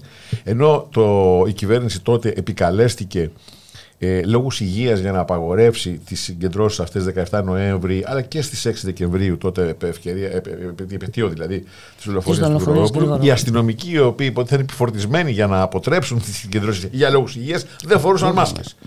Και ο Υπουργός τότε Υγείας, ο Υπουργός Προστασίας του Πολίτη, είπε ότι σε ανοιχτό χώρο δεν κολλάει. Δηλαδή, σε ανοιχτό χώρο δεν κολλούσε για τους αστυνομικούς, αλλά κολλούσε για τους διαδηλωτές. Για τον κόσμο, ναι, που ήθελε να διαδηλώσει. Λοιπόν, καταλαβαίνουμε λοιπόν ότι ζούμε μια τέτοια παράνοια. Και φυσικά είχαμε. Πρέπει να πούμε όμως κάπου εδώ, έτσι, ότι. Ναι. Άλλο θα ήθελα να καταλήξω πολύ στο εξωτή. Ναι, αυτό που λέμε η δημοκρατία, όπως και όλα τα πράγματα, δεν είναι κάτι σταθερό, είναι κάτι το οποίο εξελίσσεται, είναι on the going. Δηλαδή είναι κάτι που γίνεται διαρκώς. Και κάτι που είναι δημοκρατία χθες δεν σημαίνει δημοκρατία σήμερα. Η δημοκρατία σημαίνει διαρκές διεύρυνση των δικαιωμάτων, των ατομικών, των πολιτικών, των κοινωνικών δικαιωμάτων. Αυτό είναι η δημοκρατία. Όταν παραμένουν, ενώ η κοινωνία εξελίσσεται, η τεχνολογία τελειοποιείται, η παραγωγικότητα της εργασίας αυξάνεται, οι ιατρικές γνώσεις και τέλος πάντων η αποτελεσματικότητάς του και εν γέννη οι επιστημονικές γνώσεις λοιπόν πολλαπλασιάζονται. Το να διατηρούμε ίδιο το πλαίσιο των δικαιωμάτων, αυτό ήδη είναι ένας φραγμός. Αυτή είναι η βασική αρχή του μαρξισμού, άρρωστα, εδώ που τα λέμε. Έτσι, η αντίφαση ανάμεσα στις παραγωγικές δυνάμεις και στις παραγωγικές σχέσεις. Λοιπόν, άρα λοιπόν πρέπει να αναπλαισιωθεί. Πρέπει λοιπόν αυτό το πλαίσιο της δημοκρατίας να διευρυνθεί. Ακόμα και αν δεν γίνεται οτιδήποτε άλλο. Εδώ δεν είχαμε διεύρυνση, εδώ είχαμε μια περιστολή. Και είχαμε και περιστολή των δικαιωμάτων στην ενημέρωση. Σκεφτείτε πώς γινόταν η ενημέρωση κατά τη διάρκεια της καραντίνας. 3 φίλτρα λογοκρισίας. Πρώτον, δεν ήταν όλοι οι ιατρικοί συντάκτες παρόντες στην ενημέρωση. Δεύτερον, οι ερωτήσεις τίθενται by proxy, δηλαδή αντιπροσώπου του Υπουργείου Υγείας, μισή ώρα πριν σε γραπτή μορφή. Και τρίτο, είχαν δικαίωμα μιας απάντησης Μας μιας ερώτησης, μάλλον υπήρχαν τρεις εκπρόσωποι από τρία διαφορετικά υπουργεία εκεί πέρα. Εντάξει. Λοιπόν, και για να μην ανεβάσουμε στη λίστα Πέτσα και όλα αυτά σχετικά. Σαφώς λοιπόν έχουμε μια επιδείνωση της δημοκρατίας. Η δημοκρατία στην Ελλάδα ούτως ή άλλως ήταν. Έχει προβλήματα ποιότητας η δημοκρατία. Δεν είναι η καλύτερη ποιότητα της δημοκρατίας στην Ευρώπη τουλάχιστον που έχουμε. Και αυτό επιδεινώνεται. Για να απαντήσω ολοκληρωμένα. Και να δούμε και πώς επιδεινώνεται. Έτσι. Από πού να ξεκινήσουμε? Να ξεκινήσουμε από την πανεπιστημιακή αστυνομία. Είδαμε τι έγινε τώρα προχθές στην Πανεπιστημιούπολη. Λοιπόν, τους άνδρες της πανεπιστημιακής αστυνομίας να περιφρουρούνται έτσι, από τα ΜΑΤ, να πέφτουν δακρυγόνα και τα λοιπά, για να προστατεύσουν τι? Μιλάμε για μια περίοδο που στα πανεπιστήμια γίνονται μόνο εξετάσεις. Δηλαδή... Όχι, το πρόβλημα είναι δομικό, δεν είναι αυτά που λέμε τώρα συγκυριακά. Να ξεκινήσουμε, να, είναι δεικτικά, να ξεκινήσουμε από τα βασικά. Εγώ έχω γράψει κάποια κείμενα πάνω σε αυτό, τα έχω δημοσιεύσει κατά καιρούς. Καταρχήν να εξηγήσω, γιατί μας ακούν κάποιοι που δεν είναι όλοι καλόπιστοι, έτσι, ότι κλείνουμε τα μάτια απέναντι στην κακοποίηση που υφίστανται οι χώροι. Έχω πει πάρα πολλές φορές, προκαλώ οποιονδήποτε όμως, να επισκεφθεί τις εγκαταστάσεις του Τμήματος Επικοινωνίας και ΜΜΕ του Εθνικού και Καποδιστριακού Πανεπιστημίου Αθηνών και να διαπιστώσει η διεισόμαση το αν υπάρχει κακοποίηση των χώρων. Σας πληροφορώ λοιπόν ότι εδώ και πολλά χρόνια, πάνω από 8 χρόνια, δεν υπάρχει ούτε μία γρατζουνιά στους τοίχους. Υπάρχουν τα ταμπλό που οι φοιτητές ανακοινώνουν πολιτισμένα και όμορφα. Δεν υπάρχει ούτε μία γρατζουνιά, δεν υπάρχει ένα σύνθημα, δεν υπάρχει καμία κακοποίηση και δεν υπάρχει κανένας περιορισμός των δικαιωμάτων των φοιτητών και οποιοδήποτε άλλο. Όποιος θέλει μπορεί βεβαίως να συνεδριάσει, να αποφασίσει, να συζητήσει μέσα σε ένα προγραμματισμένο πλαίσιο κτλ. Λοιπόν, αυτό το λέω για να προλάβω οποιασδήποτε, ας το πούμε έτσι, προκατηλημένες αντιδράσεις. Πάμε λοιπόν τώρα στο δεδομένο. Καταρχήν, μιλάνε για την εγκληματικότητα στα πανεπιστήμια και γι' αυτό χρειάζεται πανεπιστημιακή αστυνομία. Ωραία, μπράβο. Μπορούν να μας πούν ποια είναι τα δεδομένα της εγκληματικότητας? Μιλάνε για εγκληματικότητα. Γενικώς, ποια είναι η εγκληματικότητα σε έκταση, σε αριθμούς και σε ποιότητα? Δηλαδή, ποια είναι τα είδη των εγκλημάτων που διαπράττονται μέσα στα πανεπιστήμια, ποια είναι η συχνότητα και ποια είναι η έκταση της εγκληματικότητας. Και επιπλέον, πόσο διαφέρει η εγκληματικότητα εντός των πανεπιστημίων από την εγκληματικότητα εκτός πανεπιστημίων. Σας διαβεβαιώ λοιπόν ότι είμαι 32 χρόνια υπηρετός στα πανεπιστήμια, έχω υπηρετήσει διάφορα πανεπιστήμια της χώρας. Η εγκληματικότητα εκτός των πανεπιστημίων είναι πολύ μεγαλύτερη, πολύ ασυγκρίτως μεγαλύτερη της εγκληματικότητας εντός των πανεπιστημίων. Μα είναι όλα απόλυτα σωστά στα πανεπιστήμια? Όχι, προφανώς.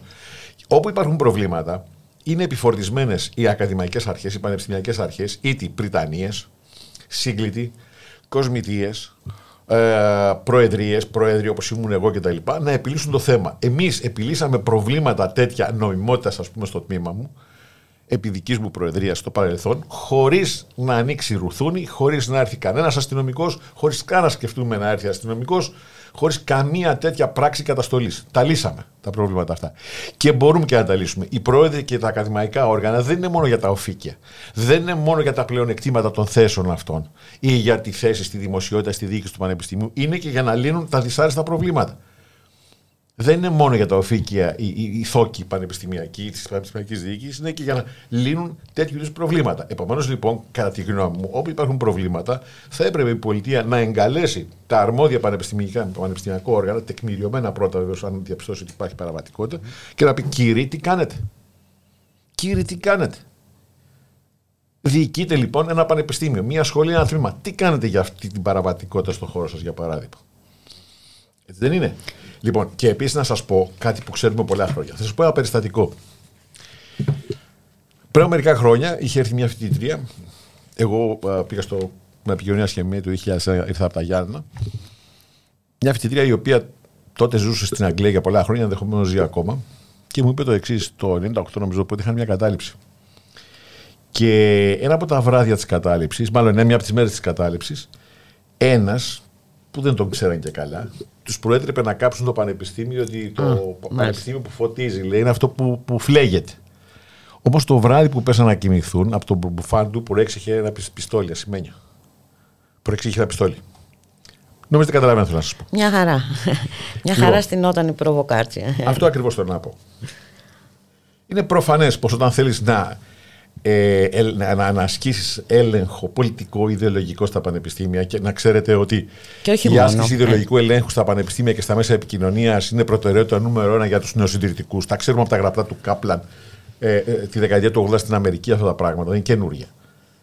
Ήταν πρώτης τους προτεραιότητα των νεοσυντηρητικών στην Αμερική να πετάξουν εκτός πανεπιστημίου και εκτός μέσων επικοινωνίας τους μαρξιστές, όπως έλεγαν. Και το ότι λένε και οι δικοί μας τώρα.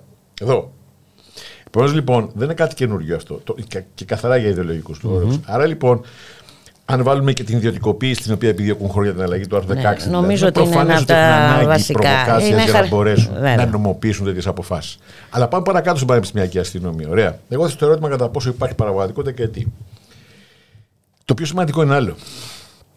Το πιο σημαντικό είναι ότι η αστυνομία και ο πανεπιστημιακός χώρος είναι δύο χώροι αντικρουόμενοι. Ασύμβατοι. Η αστυνομία είναι ένα στρατιωτικού τύπου σώμα, έτσι. Παραστρατιωτικού, πέστε το πώς θέλετε, το λέω με κοινωνιολογικούς όρους για να παρεξηγηθώ, έτσι. Το λέμε κοινωνιολογική σημασία αυτόν τον όρο. Τι σημαίνει αυτό? Σημαίνει ότι αυτός ο χώρος υπακούει στο σχήμα διαταγή, εκτέλεση, εντολή, παράδοση, πειθαρχία, υπακοή στους ανωτέρους και τα σχετικά. Ο χώρος ο πανεπιστημιακός είναι το ακριβώς αντίθετο. Είναι ένας χώρος ελευθερίας, αντισυμβατικότητας, κριτικής, ανταλλαγής απόψεων, διαλόγου κτλ. Όταν φέρεις αυτούς τους δύο κόσμους κοντά, είναι αναπόφευκτο ότι θα υπάρξει έκρηξη, σαν να φέρνεις ένα μπουκάλι βενζίνη μέσα στη φωτιά. Και να σας πω εγώ πώς μπορεί να ξεκινήσει μια τέτοια σύγκρουση. Λοιπόν, ακούστε, επειδή έχω βρεθεί σε περιστατικά όπου αστυνομικοί κάνουν harassment σε γυναίκες, και μάλιστα μια φορά είχε συμβεί να είναι δημοσιογράφοι. Λοιπόν, ακούστε να τι γίνεται. Κάπου στην Αθήνα. Λοιπόν, ακούστε να τι γίνεται. Σκέφτεται λοιπόν είναι μια παρέα παιδιών. Νέων παιδιών, έτσι. Αγόρια, κορίτσια κτλ. Τα δικά μας τα τμήματα έχουμε τα κύριο κορίτσια. Αυτοί οι αστυνομικοί είναι νέα άτομα. Τώρα έχουν πάει στρατό, μόλις έχουν απολυθεί, ενδεχομένως δεν ξέρω ακριβώς τι έχουν κάνει. Λοιπόν, σκέφτεται λοιπόν ένας νέος τέτοιος άνθρωπος, αστυνομικός, πανεπιστημιακός, να πειράξει, όπως λέμε, μια κοπέλα. Τι θα κάνουν οι φίλοι της? Οι συνάδελφοι τι θα κάνουν? Θα αντιδράσουν. Θα δώσουν αμέσως λοιπόν πολιτική σημασία, μάλιστα, ή παραβατική, ας το πούμε έτσι, βαρύτητα σε μια τέτοια πράξη συμπεριφοράς. Τι θα γίνει? Θα επακολουθεί σύγκρουση. Τι θα γίνει μετά? Θα έρθουν τα μάτια. Είναι πανεύκολο να ανάψει η σπίθα. Και από εκεί λοιπόν που ένα πανεπιστήμιο ζει εν ηρεμία, θα γίνει ξαφνικά τόπος συγκρούσεων, όπως έγινε προχθές. Mm-hmm. Η αστυνομία, η πανεπιστημιακή, θα προκαλέσει τα προβλήματα τα οποία λέει η κυβέρνηση ότι έρχεται να λύσει. Θα τα δημιουργήσει αυτά τα προβλήματα. Τι θα ακολουθήσει μετά? Περαιτέρω εξοπλισμός της αστυνομίας. Άρα μετά και με πιστόλια. Και τι ακόμα? Δεν φτάνουν λίγοι, αλλά ακόμα περισσότερους αστυνομικούς. Άρα λοιπόν βλέπετε ότι δημιουργείται ένας φαύλος κύκλος. Η αύξηση της αστυνομίας σε αδικαιολόγητη στην προηγούμενη περίπτωση δημιουργεί το πρόβλημα, το αντικείμενο, το οποίο δικαιολογεί την ύπαρξή της και την ύβρισή της. Αυτό δεν είναι κάτι που το ξέρουμε και κάτι που έχει γίνει κι αλλού, δεν είναι κάτι καινούριο αυτό. Ναι, είναι συνειδητή επιλογή όμως της κυβέρνησης. Η γνώμη μου είναι. Ακούστε, το 19 το καλοκαίρι, ο πρώτος νόμος τον οποίο ψήφισε η κυβέρνηση αυτή ήταν η πλήρης κατάργηση του λεγόμενου ασύλου, που δεν υπήρχε έτσι κι αλλιώς, έτσι. Λοιπόν, βάσει εκείνης λοιπόν της τροπολογίας, το τρίτο σημείο εκείνο του άρθρου, η αστυνομία, η κανονική αστυνομία, αυτή που υπάρχει αστυνομία, όπως και όλες άλλες οι αρμόδιες αρχές του κράτους, μπορούν να ασκήσουν τη δικαιοδοσία τους χωρίς να ζητήσουν άδεια από κανέναν, έγκριση δηλαδή, ή οτιδήποτε άλλο. Άρα δηλαδή, τι σημαίνει αυτό? Ότι χωρίς να υπάρχει πανεπιστημιακή αστυνομία, ανά πάσα στιγμή, οποιοδήποτε αστυνομικός μπορεί να εισέλθει μέσα στους πανεπιστημιακούς χώρους για να ασκήσει, εισαγγελέας για παράδειγμα, για να ασκήσει τις αρμοδιότητες του. Δεν χρειάζεται να ρωτήσει ούτε τη Σύγκλιτο, ούτε κάποια επιτροπή του πανεπιστήμιου, ούτε τον Πουρέανο, το κανέναν όπως ήταν πιο παλιά. Σαν να μπαίνει σε μια πλατεία, για παράδειγμα, να περιπολίσει η αστυνομία. Μάλιστα. Ωραία. Και το ερώτημα είναι, αφού λοιπόν με βάση την αλλαγή που έγινε το 19, το καλοκαίρι, σε αυτόν τον πρώτο νόμο που άλλαξε η κυβέρνηση, ποια είναι η αναγκαιότητα της πανεπιστημιακής αστυνομίας? Γιατί λοιπόν φτιάχνει η πανεπιστημιακή αστυνομία, ενώ μπορεί η κανονική αστυνομία, τακτική αστυνομία να μπει οπουδήποτε για να ασκήσει τις αρμοδιότητες της? Γιατί δημιουργεί η πανεπιστημιακή αστυνομία? Είναι προφανές. Υπάρχει εκλογική πελατεία. Υπάρχει εκλογική πελατεία. Προτιμούμε να δώσουμε 50 εκατομμύρια ευρώ για να αγοράσουμε εντός εισαγωγικών εκλογής, παρά να φτιάξουμε λοιπόν κτίρια πανεπιστημιακά και παιδεία, έτσι, για να παραχθεί έργο πανεπιστημιακό. Και τελειώνουμε αυτό. εάν τελικά, που δεν πιστεύω ότι θα γίνει, θα επιτύχουν αυτή η στόχη της Πανεπιστημιακής Αστυνομίας, εάν όμως τελικά επιτευχθεί, θα συμβεί το εξής, προσέξτε με. Χτες λοιπόν, ή προχτές δεν θυμάμαι, ανακοινώθηκε ότι το ΕΚΠΑ, το πανεπιστήμιο στο οποίο υπηρετώ εδώ και αρκετά χρόνια, κατετάγει 86ο παγκοσμίως σύμφωνα με τη μέτρηση των Web Metrics. Ξέρετε τι μεγάλη επιτυχία είναι αυτό για ένα ελληνικό πανεπιστήμιο μέσα στο περιβάλλον της κρίσης και των χρόνιων προβλημάτων που έχει η ελληνική ανώτατη εκπαίδευση? Είναι επίτευγμα. Δεν είναι λίγο πράγμα. Και είναι πάνω από γνωστά πανεπιστήμια του εξωτερικού. Είμαστε πιο πάνω από πολλά πανεπιστήμια του εξωτερικού. Ανοίξτε τη και διαβάστε τη. Λοιπόν, εάν λοιπόν αυτό συμβεί, σας πληροφορώ ότι μεσοπρόθεσμα, όχι αμέσως τα δύο πρώτα χρόνια, τρία, μεσοπρόθεσμα λοιπόν θα έχουμε μια υποβάθμιση των σπουδών και μια υποβάθμιση της θέσης των πανεπιστημίων στις διεθνείς αξιολογήσεις. Γιατί πουθενά στον κόσμο δεν μπορεί να παραχθεί πανεπιστημιακό έργο με το βούρδουλο πάνω από το κεφάλι μας. Είναι απλά πράγματα. Είναι απλά πράγματα και έτσι φαίνεται και ο στόχος της κυβέρνησης. Τώρα νομίζω ότι είναι και χαρακτηριστική η παρουσία της Υπουργού Παιδείας χθες στα εγγένεια ιδιωτικού εκπαιδευτηρίου. Είναι διακηρυγμένος στόχος. Μα και ο Υπουργός Ανάπτυξης παλαιότερα πρέπει να διαφήμιζε ιδιωτικό κολέγιο. Είναι κάτι καινούριο. Άρα και οι στόχοι νομίζω ότι είναι προφανείς.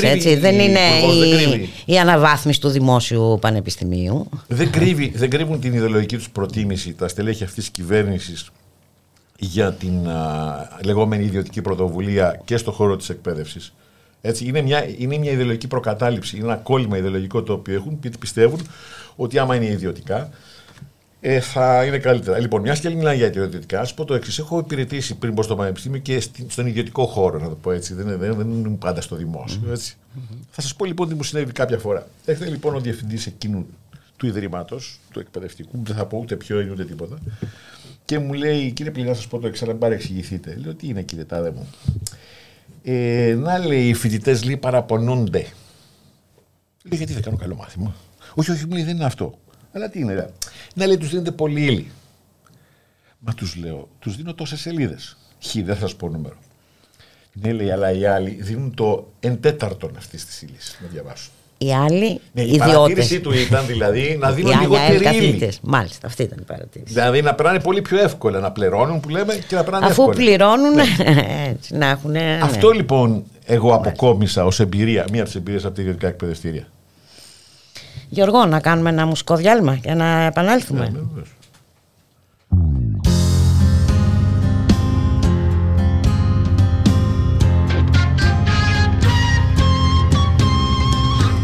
Σου φτάνει ένα ερείπιο και αίμα σε ένα νήπιο για το άδικο του κόσμου. Θεοί ανακατεύονται, ανάσες ξενιτεύονται και πάντα κάπου από ψηλά να πέφτει ο Ικαρός μου. Στην ομιχλή των καιρών ψάχνες σαν τον Ιχνηλάτη, πανταχού είναι παρόν ο παλιός των ημερών. Στην ομίχλη των καιρών, στην ομίχλη των καιρών, ψάχνε σαν τον Ιχνηλάτη, πανταχού είναι παρόν ο παλιός των ημερών. Στην ομίχλη των καιρών.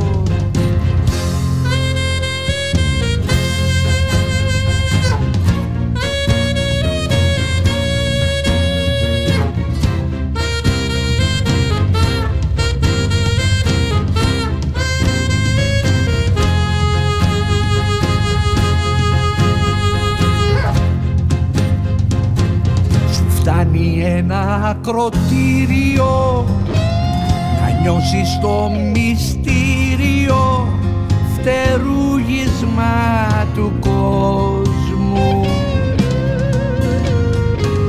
Θεοί ανακατεύονται, Θάλασσες ξενιτεύονται και πάντα κάπου από ψηλά να πέφτει ο Ικαρός μου.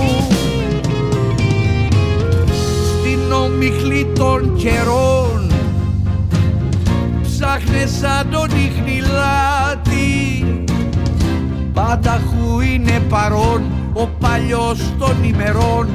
Στην ομιχλή των καιρών, στην ομιχλή των καιρών ψάχνες σαν τον Ιχνηλάτη, πανταχού είναι παρόν ο παλιός των ημερών. Στην ομιχλή των καιρών.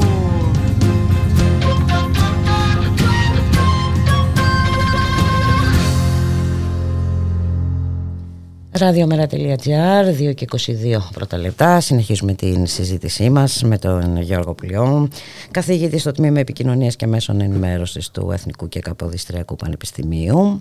Και όχι μόνο. Λοιπόν, Γιώργο, πού να πάμε? Να πάμε στο επόμενο δείγμα. Εσύ κάτσε εκπομπή μπουλικά. Ναι, στο ελληνικό και γνωριζόμαστε πολλά χρόνια. Πάρα πολλά. Εντάξει, μην πούμε και πόσα. Όχι, δεν λέμε. Πόσα είναι. Θα φανεί και η ηλικία μας, όχι ότι έχουμε κανένα ζήτημα τέτοιο. Όχι, θα μας πούμε boomers και ακυρώνονται ό,τι λέμε. Ακυρώνονται ό,τι λέμε. Να πάμε στο μεγάλο ζήτημα λοιπόν των υποκλοπών. Και μάλιστα σήμερα αρχίζει τις εργασίες. Γίνονται υποκλοπές? Όχι μωρή, η κυβέρνηση δεν ξέρει. Ο πρωθυπουργός μάλλον. Γίνονται, αλλά ποιος τις κάνει, για ποιο λόγο, με ποιο σκεπτικό, παραμένει άγνωστο. Εδώ λοιπόν αρχίζει τις εργασίες της άρχισε η Εξεταστική Επιτροπή και πριν καν αρχίσουν οι εργασίες έχουμε την κυρία Μπακογιάννη να κάνει μια δήλωση απειλή, θα τη χαρακτήριζα εγώ, προς τους διοικητές της ΕΕΠ, ότι αν τα πουν όλα κινδυνεύουν με φυλάκιση λόγω κακουργήματος. Εγώ θα θέσω μερικά ερωτήματα. Δεν είναι το αντικείμενό μου. Το αντικείμενό μου είναι τα ΜΜΕ, όπως ξέρετε, και ως ειδικός δορμώ να μιλήσω μόνο για αυτά, όπως και τα πανεπιστήμια. Σύντομα μιλάω για τρία πράγματα. Για τα μίδια, για τα πανεπιστήμια, γιατί είναι η δουλειά μου αυτή, και για τη Χρυσή Αυγή. Ή τέλος πάντων για την ακροδεξιά, για τον φασισμό. Λοιπόν, τέλος πάντων, ο τρόπος που προκύπτει το τελευταίο θα αφήσω, είναι μεγάλη ιστορία. Λοιπόν, ας σκεφτούμε το εξής. Εάν την δήλωση αυτή που έκανε η κυρία Μπακογιάννη την έκανε, ας πούμε, ένας καφετζής, θα είχε την ίδια βαρύτητα? Όχι, βέβαια. Όχι. Η βαρύτητα λοιπόν αυτής της τοποθέτησης προκύπτει όχι από την ιδιότητα που έχει, και δεν έχει ιδιότητα στο πολιτικό σύστημα ή στο πολίτευμα, έτσι δεν είναι? Προκύπτει από τη σχέση συγγένειας την οποία έχει. Άρα λοιπόν στην πραγματικότητα φαίνεται να απηχεί τις απόψεις αυτού του περιβάλλοντος με το οποίο σχετίζεται οικογενειακός, με σχέση συγγένειας. Έτσι δεν είναι? Λογικό. Μπράβο. Αυτό κάνει ακόμα πιο απειλητική, κατά τη γνώμη μου, αυτή την, ας πούμε, προειδοποίηση. Γιατί το να κάνει αυτή τη δήλωση, για παράδειγμα, ένα θεσμικό όργανο, εισαγγελέας, αστυνομικός υπάλληλος, whatever, τέλος πάντων, δεν έχει σημασία. Το καταλαβαίνω, διότι απορρέει εκ του ρόλου του. Εδώ η βαρύτητα λοιπόν αυτή, απειλητική αυτή βαρύτητα, η βαρύτητα της απειλής δεν απορρέει από θεσμική θέση, απορρέει από ένα σύστημα συγγένειας. Έτσι δεν είναι? Άρα λοιπόν έχουμε να κάνουμε και με απειλή και με μια απειλή η οποία δεν έχει θεσμική προέλευση. Mm-hmm. Αυτό είναι το πρόβλημα και αυτό είναι το πρόβλημα δημοκρατίας. Ακριβώς, γι' αυτό το έθεσα έτσι. Εντάξει. Γιατί ξεκινήσαμε με αυτό το βασικό ερώτημα, λοιπόν, περί δημοκρατίας και κατά πόσον ισχύουν οι δημοκρατικοί κανόνες σε αυτήν εδώ δηλαδή, τη χώρα. Τα θεσμικά όργανα μόνο έχουν τη δικαιοδοσία να απευθύνουν τέτοιου είδους προειδοποιήσεις. Έτσι, καταλαβαίνω ότι θα επικαλεστεί, είναι γνώμη μου, αλλά πόσο μπορεί να είναι απλή γνώμη η γνώμη της αδελφής του Πρωθυπουργού, για παράδειγμα. Ο οποίος υποτίθεται έτσι, ότι πόσο δεν μπορεί να είναι απλή γνώμη. Η κόρη του πρώην Πρωθυπουργού, για παράδειγμα, έτσι, η μητέρα του νυν Δημάρχου των Αθηνών. Πόσο μπορεί να είναι μια απλή γνώμη η γνώμη ενός τέτοιου ανθρώπου με τέτοιες σχέσεις και επιρροή. Ναι, και μάλιστα τη δεδομένη στιγμή. Έτσι. Οποιαδήποτε στιγμή. Οποιαδήποτε στιγμή, αλλά εντάξει. Εδώ, αυτό όμως το θέμα είναι ένα τεράστιο θέμα, το θέμα των παρακολουθήσεων, Γιώργο Πλιέ. Και βέβαια αναδείχθηκε με αφορμή την παρακολούθηση του Νίκου Ανδρουλάκη. Ενώ είχαμε καταγγελίες και νωρίτερα, έτσι. Δεν ήταν απλή υπόθεση, ας πούμε, η παρακολούθηση του δημοσιογράφου. Θυμάστε την υπόθεση Κρυστάλλι. Ναι. Πάει πάρα πολύ πίσω στα 80's. Λοιπόν, οι παρακολουθήσεις σε αυτή τη χώρα είναι κάτι το οποίο φοβάμαι ότι συνιστούν ένα πολύ μεγαλύτερο πρόβλημα από αυτό το οποίο αντιλαμβανόμαστε στην παρούσα χρονική στιγμή. Δηλαδή ότι ο αριθμός των παρακολουθήσεων, των ανθρώπων δηλαδή που παρακολουθούνται, δεν είναι αυτός ο οποίος επισήμως, ας πούμε, είναι γνωστός. Οι 15.000, ας πούμε. 15.000. Κάπου διάβασα ότι οι 15.000 δεν είναι αριθμοί τηλεφωνικοί που παρακολουθούνται, αλλά αιτήσεις που κατατέθηκαν. Και ότι σε κάθε παρόμοια αίτηση υπήρχε μεγαλύτερος αριθμός τηλεφωνών για τα οποία ζητείται η άδεια παρακολούθησης. Η δική μου εκτίμηση είναι ότι πρέπει να παρακολουθούνται άνω των 20.000 άτομα. Αυθαίρετη. Δεν έχω κάποιο στοιχείο, αλλά αν εκτίμηση. Έτσι, ναι. Και είναι προφανές ότι αν μιλάμε για τέτοιες χιλιάδες, δεν παρακολουθούνται ούτε στελέχη των ξένων πρεσβειών, ούτε πιθανοί κατάσκοποι οι οποίοι έρχονται από φιλικές ή εχθρικές χώρες, ούτε μόνο πολιτικά πρόσωπα της κεντρικής ή της περιφερειακής πολιτικής σκηνής, ούτε μόνο στελέχη κομμάτων, γιατί, έτσι, ούτε μόνο δημοσιογράφοι, γιατί προφανώς δεν παρακολουθούνται όλοι οι δημοσιογράφοι, δεν παρακολουθούνται όλοι οι διπλωματικοί ακόλουθοι ή πιθανοί κατάσκοποι ξένων κρατών κτλ. Είναι προφανές ότι σε αυτόν τον αριθμό παρακολουθούνται και πολλοί άλλοι δημοσιογράφοι και πολλά άλλα πολιτικά πρόσωπα και πολλοί άλλοι δρόντες στο δημόσιο χώρο. Και θα σας πω εδώ δύο περιστατικά. Πρώτον, θυμάστε λοιπόν το περιστατικό της Νέας Μέρνης, όπου ένα κυβερνητικό στέλεχος βγήκε και μας απαρίθμησε την πολιτική ταυτότητα, τα στοιχεία της πολιτικής ταυτότητας του ατόμου, το οποίο εδάρει τότε ανηλαιώς από τις αστυνομικές δυνάμεις. Το θυμάστε? Μια χαρά το θυμόμαστε. Πού τις ήξερε το συγκεκριμένο πολιτικό και κατά πώς ήταν και αρμόδιο να τις ξέρει αυτές τις πληροφορίες? Γιατί εδώ το ένα είναι ποιος είναι ο λόγος και αν είναι νόμιμος ο λόγος. Είναι δύο τα ερωτήματα. Ποιος είναι ο λόγος που γίνεται η παρακολούθηση και αν είναι νόμος αυτός ο λόγος. Δηλαδή, νόμιμα έχει εγκριθεί η παρακολούθηση. Το ένα, ποιος είναι ο λόγος. Αν νόμιμα έχει εγκριθεί η παρακολούθηση. Και το τρίτο ερώτημα είναι ποιοι παίρνουν τις πληροφορίες και τέταρτο, τι τις κάνουν. Και ρωτώ λοιπόν το συγκεκριμένο κυβερνητικό στέλεχος, πού τις βρήκε και αν τις βρήκε τις είχε νόμιμα τις πληροφορίες και γιατί παρακολουθεί το συγκεκριμένο πρόσωπο. Και να πάω και παραπέρα, το ότι εδάρει το συγκεκριμένο πρόσωπο ήταν τυχαίο, άσχετο από την πολιτική ταυτότητα, η οποία ήταν τόσο λεπτομέρεια γνωστή σε κυβερνητικά στελέχη, για παράδειγμα. Και πάμε και ξανά, το ίδιο κυβερνητικό στέλεχος, όταν αποκαλύφθηκε η υπόθεση του κυρίου Ανδρουλάκη, εφάνει να γνωρίζει, ελάτε να το εξηγήσει ο τάδε, ας πούμε, γιατί παρακολουθείτε. Σαν να ήξερε εκείνος τις ίδιες πληροφορίες με εκείνους οι οποίοι τον παρακολουθούσαν. Άρα λοιπόν είναι προφανές εδώ πέρα ότι παρακολουθούνται πολύ περισσότερα πρόσωπα από αυτά τα οποία φαίνεται να λέγονται για λόγους εθνικής ασφαλείας κτλ. Και για προφανώς για σκοπούς οι οποίοι δεν έχουν να κάνουν με την εθνική ασφάλεια. Έτσι δεν είναι. Προφανώς δεν έχουν να κάνουν με την εθνική ασφάλεια μόνο. Προφανώς παρακολουθούνται και για λόγους εθνικής ασφαλείας. Και να σου πω και κάτι ακόμα. Στο παρελθόν είχε γίνει γνωστό, πολύ παλιά, ίσως δεν το θυμούνται αρκετοί, ότι μέσα στην εν λόγω υπηρεσία. Η λόγω υπηρεσία δεν είναι ένας ενιαίος χώρος που δρά σαν μια γροθιά, όπως λέμε, σαν ένα πρόσωπο, σαν ένα σώμα, μια ενιαία βούληση. Αλλά είναι ένας χώρος όπου υπάρχουν διάφορες ομάδες μέσα, πολλές φορές η μία υπονομεύοντας την άλλη, για λογαριασμό τρίτων εκτός της συγκεκριμένης υπηρεσίας. Έτσι είναι. Και ρωτώ λοιπόν, η παρακολούθηση του κ. Ανδρουλάκη έγινε από το ενιαίο σώμα αυτής της υπηρεσίας ή από ένα όργανο το οποίο ήταν σε σύνδεση με κάποιους χώρους εκτός λοιπόν της υπηρεσίας και αφορούσαν το συγκεκριμένο κοινοκόμμα, για παράδειγμα? Ερωτήματα θέτω. Ερωτήματα θέτεις, στα οποία όμως η κυβέρνηση αρνείται να δώσει απαντήσεις και μάλιστα επικαλείται μονότονα το απόρριτο. Κοιτάξτε να δείτε. για να βάλουμε τα πράγματα στη θέση τους. Προφανώς δεν μπορεί οι πληροφορίες που προέρχονται από πρόσωπο που παρακολουθούνται πράγματι για λόγους εθνικής ασφάλειας να κυκλοφορούν δημόσια στα μέσα επικοινωνίας όπως οι κασέτες του Μαυρίκη. Έτσι. Αυτό είναι το ένα. Προφανώς, εδώ όμως υπάρχει μια επιτροπή θεσμών και διαφάνειας. Θέλει προσοχή. Έτσι. Ναι. Δηλαδή δεν μπορεί αυτές οι πληροφορίες να διαρρέονται έτσι, διότι στην ουσία χρηστεύονται και χρηστεύεται και το έργο της υπηρεσίας. Ωραία. Ωραία. Ούτε από την άλλη πλευρά μπορεί να είναι απολύτως απόρριτες και να τις γνωρίζει μόνο το συγκεκριμένο πρόσωπο που κάνει αυτές τις παρακολουθήσεις. Για τότε μιλάμε για εκτροπή.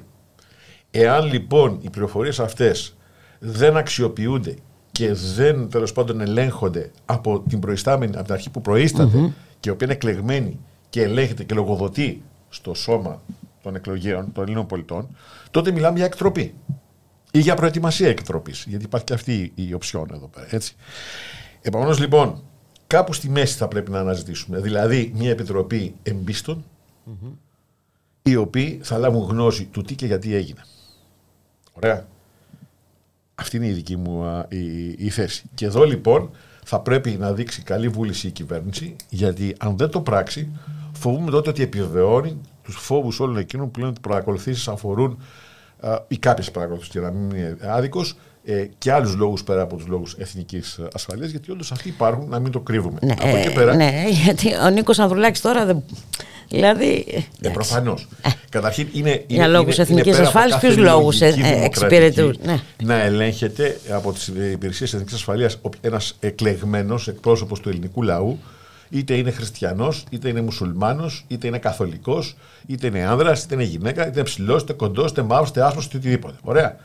Εκτός εάν βεβαίως υπάρχουν πληροφορίες από άλλη πηγή, οι οποίες μαρτυρούν κάτι τέτοιο, και τότε χρειάζεται περίσκεψη αυτό. Αν θα γίνει και πώς θα γίνει και πότε θα γίνει. Ωραία. Αλλά εδώ δεν έχουμε να κάνουμε κάτι τέτοιο. Εδώ είναι μια αυθαίρετη επίκληση λόγω εθνικής ασφαλείας και μπλα μπλα μπλα. Κοιτάξτε να δείτε. Για να γενικεύσουμε λίγο και να πάμε ξανά στα προβλήματα δημοκρατίας. Σκεφτείτε ότι αυτή η χώρα έχει ζήσει δύο χούντες, δύο δικτατορίες. Του Μεταξά και του Παπαδόπουλου.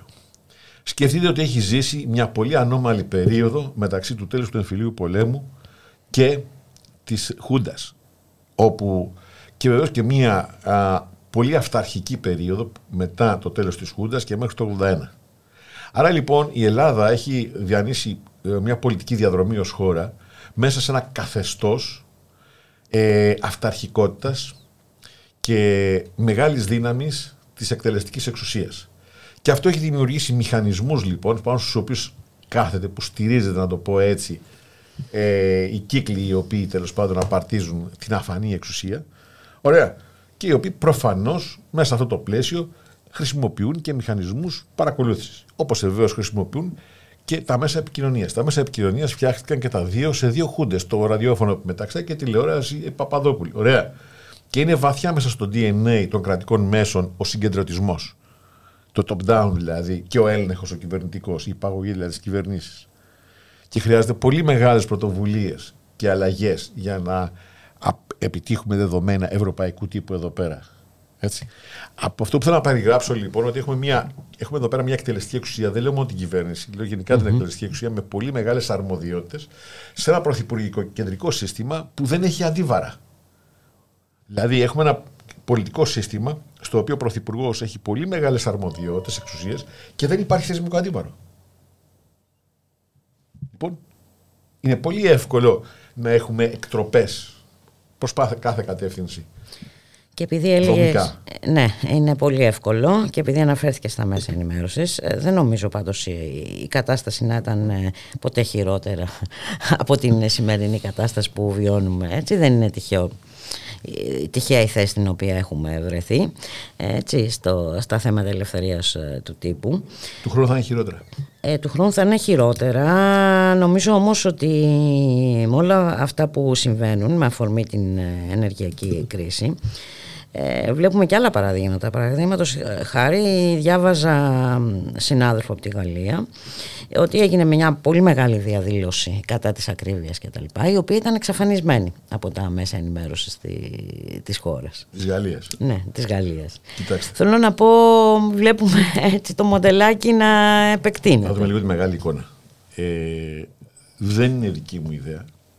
επειδή και τους διαβάζω και είμαι σε συνεργασία με διεθνείς οργανισμούς, ήμουν μέλος διεθνών οργανισμών όπως του ICPMF, μέχρι που ανέλαβα μέλος του ΕΣΟΡΟΥ. Και έχω πληροφορίες, τέλος πάντων. Είναι μυστικές, αλλά αφορούν τα δεδομένα. Λοιπόν, σε όλη την Ευρώπη έχουμε μία, ας το πούμε, υποχώρηση της ελευθερίας του τύπου. Σε όλη την Ευρώπη. Και στη Γερμανία και σε άλλες χώρες. Εξαιρούνται κάπως οι σκανδιναβικές χώρες, οι οποίες έχουν μια μακρά παράδοση, τέλος πάντων, σεβασμού των δικαιωμάτων. Και αυτό πάει πολύ πιο πίσω, δεν είναι καινούριο στις σκανδιναβικές χώρες. Σε όλη την υπόλοιπη Ευρώπη έχουμε μια καθίζηση. Αυτή η υποχώρηση της ελευθερίας του τύπου είναι πολύ μεγαλύτερη σε χώρες με ένα συγκεντρωτικό, με ένα κακό παρελθόν. Έτσι. Υπότροπες, όπως λέμε, όπως είναι η Ελλάδα για παράδειγμα. Έτσι. Και σας είπα πριν τι είδους λογοκρισία υπήρξε. Και βέβαια δεν είναι μόνο αυτό. Και βέβαια δεν είναι μόνο το index of censorship, δηλαδή τον reporter χωρίς σύνορα. Είναι και άλλες μετρήσεις. Είναι για παράδειγμα τα περιστατικά που καταγράφει το Mapping Media Freedom. Είναι η έκθεση του Mapping Media Freedom Response, που την είχαν έρθει εδώ στην Ελλάδα και κατέθεσαν σχετική έκθεση επ' αφορμή της παρακολουθήσης των δημοσιογράφων. Είναι για παράδειγμα οι ανακοινώσεις της Ευρωπαϊκής Ένωσης των Δημοσιογράφων. Τέλος πάντων, για να μην σας άρθω σαν παριθμό, είναι το European Center for Press and Media Freedom, το οποίο κατέθεσε έκθεση για την κατάσταση του 2021, όπου ήμασταν από τις χώρες με τις μεγαλύτερες παραβιάσεις της ελευθερίας του τύπου στην Ελλάδα. Έτσι.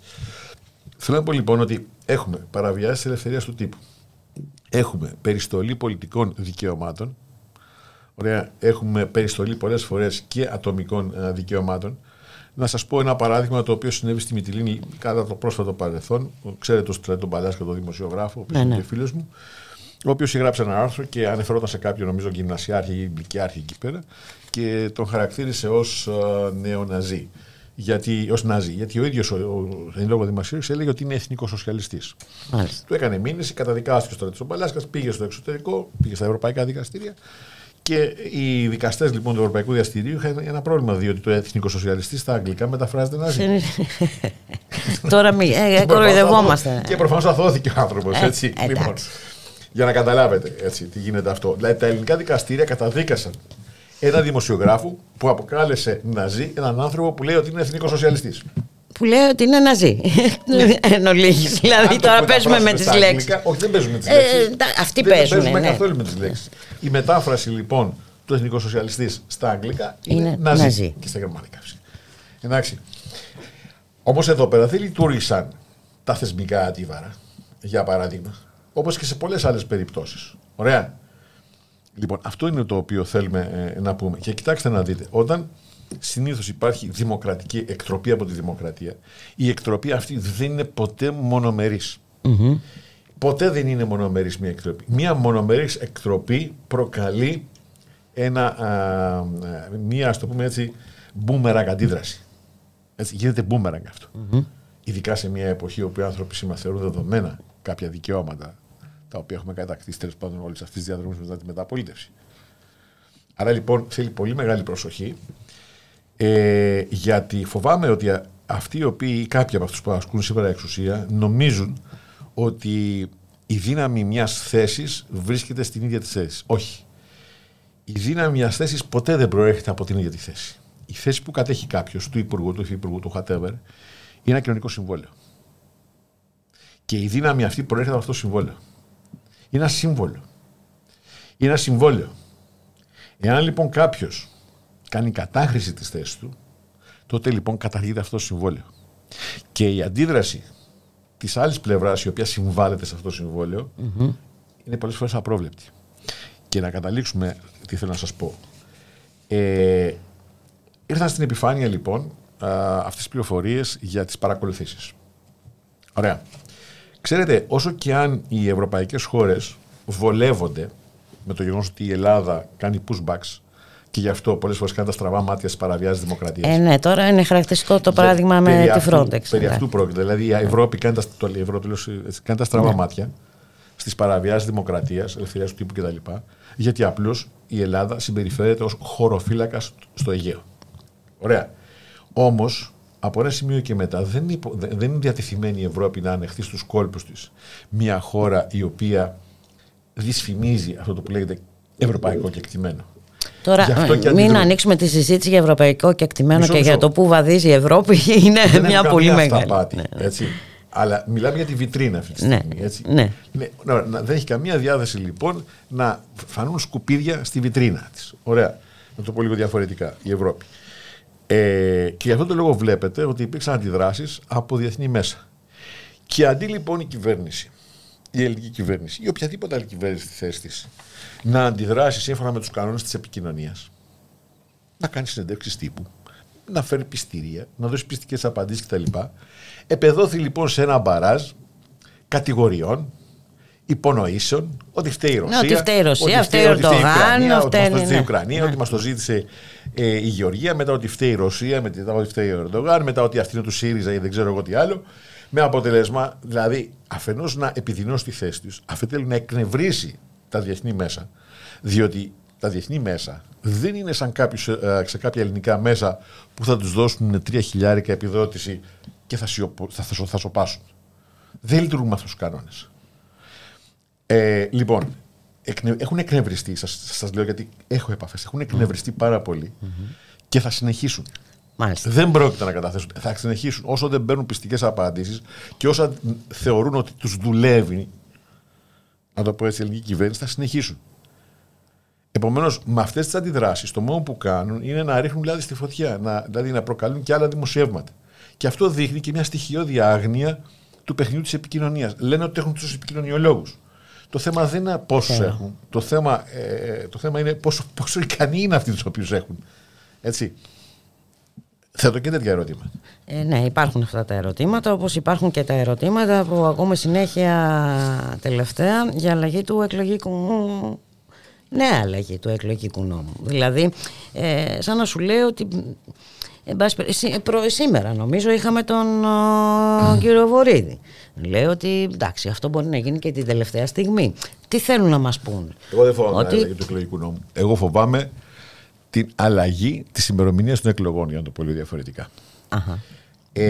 Όποιο εκλογικό νόμο και αν φέρουν, εάν η αγανάκτηση, η δυσαρέσκεια των Ελλήνων πολιτών είναι μεγάλη και δεν μπορεί να είναι μικρή, διότι συνδυάζονται οικονομικές αποτυχίες, υγειονομικές αποτυχίες και προβλήματα δημοκρατίας, έρχονται και δένουν όλα αυτά μαζί. Σένα. Λοιπόν, δεν μπορεί παρά να είναι μεγάλη κατά την εκτίμησή μου. Άρα λοιπόν, όποιο εκλογικό νόμο και αν φέρουν, δεν μπορεί αυτός ο νόμος να σώσει κανέναν. Επομένως, εγώ φοβάμαι ότι εάν ο νόμος, κανένας νόμος δεν μπορεί να σώσει τη σημερινή κυβέρνηση και επιμένουν να θέλουν την εξουσία πας θυσία. Ναι, αυτό δείχνουν. Πιθανώς και να μην ισχύει. Όχι, δεν το ξέρω.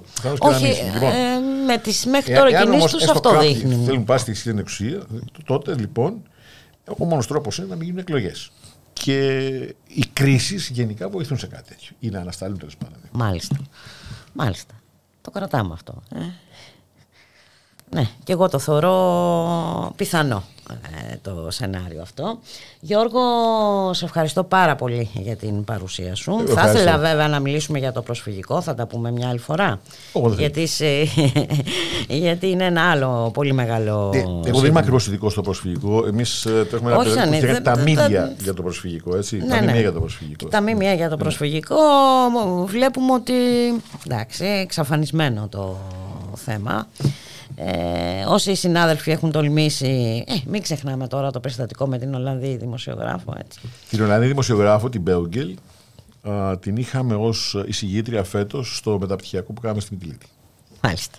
Πολύ ενδιαφέρον. Ναι. Θα μας πεις γι' αυτό. Ναι, έτσι, την επόμενη φορά που θα τα πούμε. Σε ευχαριστώ πάρα πολύ. Εγώ ευχαριστώ. Καλή συνέχεια, Γιώργο. Ευχαριστώ. Καλή συνέχεια στους ακροάτες σας. Γεια χαρά.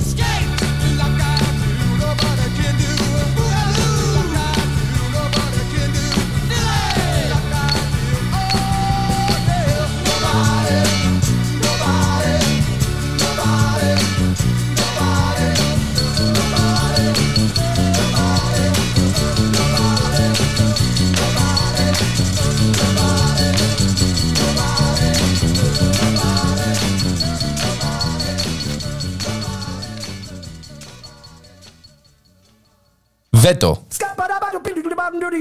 Δευτέρα έως Παρασκευή 3 με 5 μεσημεριάτικα εδώ στο radiomera.gr με τον Θοδωρή Βαρβαρέσο Δρόσο και τον Δημήτρη Λιάπη. Μια εκπομπή για την πολιτική, κοινωνία, πολιτισμό και άλλα πολλά που θα ανακαλύψουμε μαζί. Εσείς θα θέσετε βέτο σήμερα? Έτσι πρέπει, παιδάκι μου.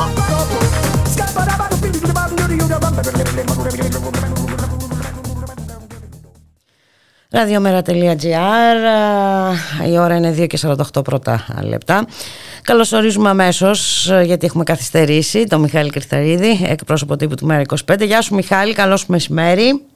Καλό μεσημέρι Μπούλικα, καλό μεσημέρι και στις ακροάτρες και τους ακροατές μας. Σήμερα είχαμε μια καταγγελία, έτσι, μια καταγγελία για απάτη. Από τον γραμματέα του Μέρα 25, τον Γιάννη Βαρουφάκη, σχετικά φυσικά με τι άλλο, με την ενέργεια, έτσι, και την κοστολόγηση, τις τιμές και όλα αυτά.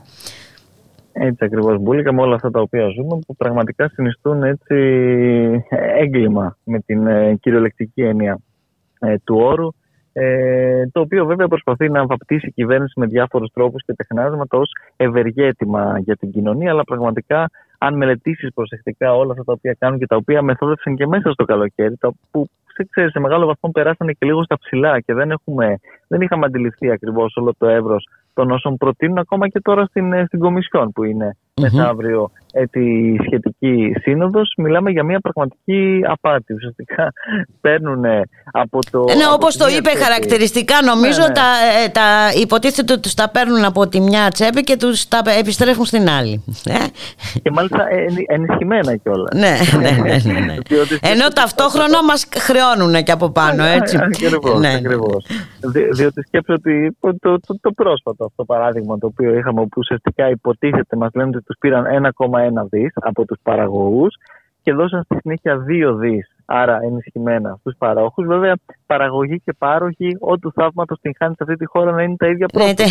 Διότι είναι οι ίδιοι αυτοί γνωστοί ολιγάρχες οι οποίοι νέμονται αυτό το σύστημα, και βέβαια αυτό το σύστημα προφανώς και δεν θα άλλαζε με όποιο μηχανισμό και αν έστειναν, διότι επί της ουσίας μιλάμε για ψευδεπίγραφα πλαφών και για μια ψευδεπίγραφη τέτοια αλλαγή των όρων και της λειτουργίας αυτής από τη στιγμή που παραμένει αυτό το έσχος, αυτό το όνεντος έτσι του χρηματιστηρίου της ενέργειας.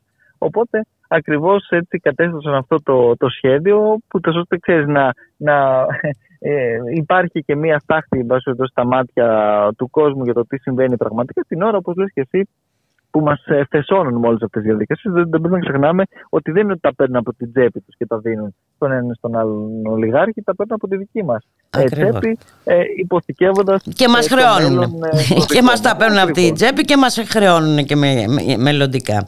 Έτσι. Ακριβώς. Τώρα, επειδή μιλάμε και για την ενέργεια, εδώ βλέπουμε, για να πάμε και στις Βρυξέλλες, να δούμε έτσι την μεγάλη εικόνα.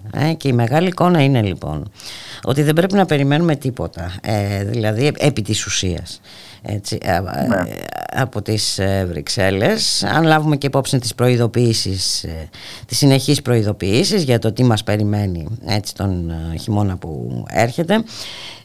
Από ό,τι διαβάζω και όσο μπορώ να καταλάβω, σε καμία περίπτωση δεν βάζουν, δεν πρόκειται να πάρουν μέτρα ελάφρυνσης για τους Ευρωπαίους πολίτες. Δηλαδή περισσότερο το ζητούμενο φαίνεται να είναι πώς θα διατηρηθούν τα υπερκέρδη. Λοιπόν, ακριβώς. Γιατί υπάρχει για αυτούς, Μπούλικα, η ιερή αγελάδα της αγοράς ενέργειας με όλους αυτούς τους μηχανισμούς, με την οριακή τιμολόγηση, με το χρηματιστήριο, με όλα αυτά τα οποία έχουν στήσει και τα οποία λειτουργούν, και αυτό που τους ενδιαφέρει είναι πως δεν θα διασαλευτεί αυτή η αγορά. Και άρα ακριβώς όπως είπες και εσύ, δηλαδή τα υπερκέρδη των συγκεκριμένων ολιγαρχών που νέμονται αυτή την αγορά. Σε καμία περίπτωση δεν τους ενδιαφέρει πραγματικά πώς θα στηρίξουν τους Ευρωπαίους πολίτες, πώς θα τα βγάλουν πέρα στη τελική ανάλυση αυτόν τον πολύ δύσκολο πραγματικά χειμώνα, με όλες αυτές τις επισημάνσεις και τις εκτιμήσεις που έχουμε, οι οποίες είναι πραγματικά δυσίωνες από όλες τις πλευρές. Και είναι δυσίωνες γιατί ακριβώς δεν είναι διατεθειμένοι έτσι να πάρουν μέτρα ανακούφισης των πολιτών. Αυτό φαίνεται τουλάχιστον. Και αν συνυπολογίσουμε και την ρητορική, δηλαδή εντάξει, επιβάλλουν κυρώσεις στη Ρωσία, δεν θα εξετάσουμε τώρα για ποιους λόγους κτλ. Και από την άλλη εγκαλούν την Ρωσία για εκβιασμό, έτσι, επειδή αντιδρά σε αυτές τις κυρώσεις. Δηλαδή, νομίζω ότι, δεν ξέρω, ζούμε στην εποχή του παραλόγου ή μάλλον υπάρχει λογική σε όλα αυτά, η οποία όμως μας πετάει απ' έξω, Μιχάλη Κρυθαρίδη. Ακριβώς, Μπούλικα, μια χαρά υπάρχει λογική, αλλά είναι η λογική που εκπορεύεται προς όφελος πολύ συγκεκριμένων και πολύ λίγων. Αυτή τη λογική βέβαια διαχρονικά υπηρετούσε και συνεχίζει να υπηρετεί η ηγεσία της Ευρωπαϊκής Ένωσης και οι κυβερνήσεις ουσιαστικά που επιμένουν στις ίδιες αυτές αδιέξοδες πολιτικές. Πολιτικές που, όπως λέτε και εσύ, από τη μία επιβάλλουν κυρώσεις και συνεχίζουν σε αυτό το γνωστό τροπάρι και μονοπάτι στο οποίο έχουν μπει, και από την άλλη ξορκίζουν κάθε στήριξη ουσιαστικά των πολιτών που βιώνουν αυτές τις κυρώσεις, γιατί όπως λες και εσύ, οι κυρώσεις ουσιαστικά γυρνάνε σε μεγάλο βαθμό και μπούμεραν κατά της ίδιας της Ευρωπαϊκής Ένωσης, που είναι το μεγαλύτερο θύμα από όλη αυτή την ιστορία, διότι οι ΗΠΑ δεν έχουν ουσιαστικά. Των Ευρωπαίων πολιτών, για να το πούμε ακριβέστερα, έτσι, γιατί κάποιοι δεν θα πάθουν απολύτως τίποτα. Βέβαια. Αυτοί που παίρνουν τις αποφάσεις δεν πρόκειται ούτε να κρυώσουν, ούτε να πεινάσουν, έτσι. Ναι, για να λέμε τα πράγματα με το όνομά τους. Έτσι είναι. Έτσι απλά είναι τα ζητήματα. Έτσι πολύ απλά είναι, και κατά τα άλλα εδώ Μπούλικα πανηγυρίζει ο Πρωθυπουργός για την ανάπτυξη και για την ευημερούσα χώρα. Εντάξει, αυτό είναι αστείο τώρα.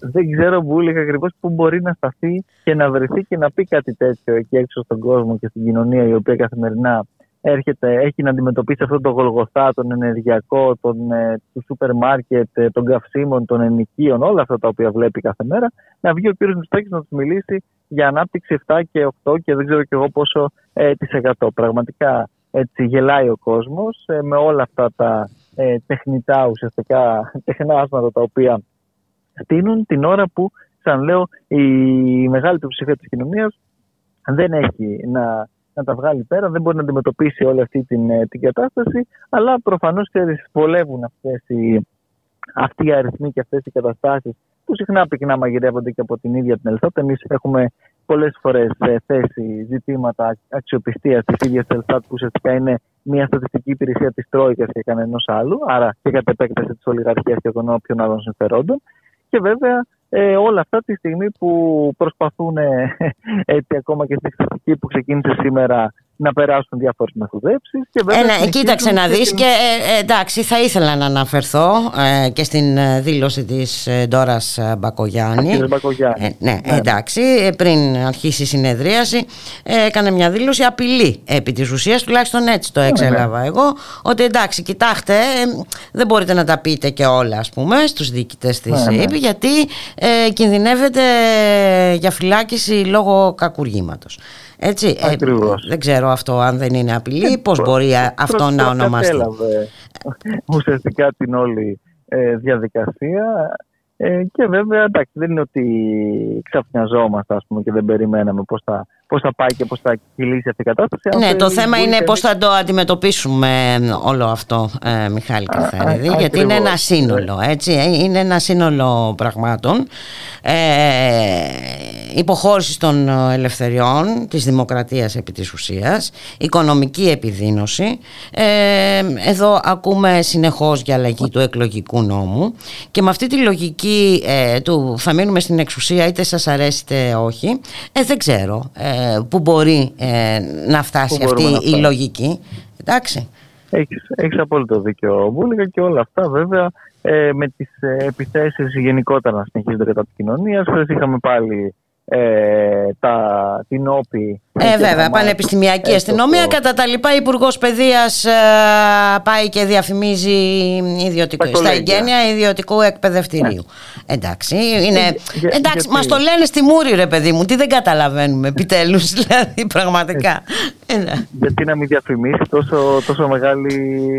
Αυτοί θα έπρεπε να τη διαφημίζουν κανονικά μπουλικα. Σωστά, σαν χορηγό. Ακριβώς. Μιλάμε για μέγα χορηγό, αλλά πραγματικά είναι όλα αυτά. Θέλεις, για να έρθω και στο πρώτο στο οποίο ξεκινήσαμε, συνιστούν το πάζλ όλης αυτής της μεγάλης απάτης και του μεγάλου εγκλήματος, θα πω εγώ, μπούλικα, το οποίο συνεχίζει να συντελείται και πράγματι είναι πάρα πολύ σημαντικό αυτό το οποίο είπες, να δούμε πώς μπορούμε να αντιδράσουμε και πώς μπορούμε. Πού μπορούν να βρεθούν, αν θέλεις, οι λύσεις αυτές, τις οποίες δεν θα τις βρούμε προφανώς από κάπου, αλλά εμείς θα τις δημιουργήσουμε και σε καμία περίπτωση δεν μπορούμε να τις εναποθέσουμε είτε σε μια εξεταστική στη Βουλή, είτε σε οτιδήποτε τέτοιο, το οποίο δυστυχώς έχουμε. Όχι, βέβαια. Πρέπει να υπάρχει μια πρόταση αντίθετη, έτσι, συγκροτημένη και που θα μπορέσει να συσπυρώσει τον κόσμο. Αυτό.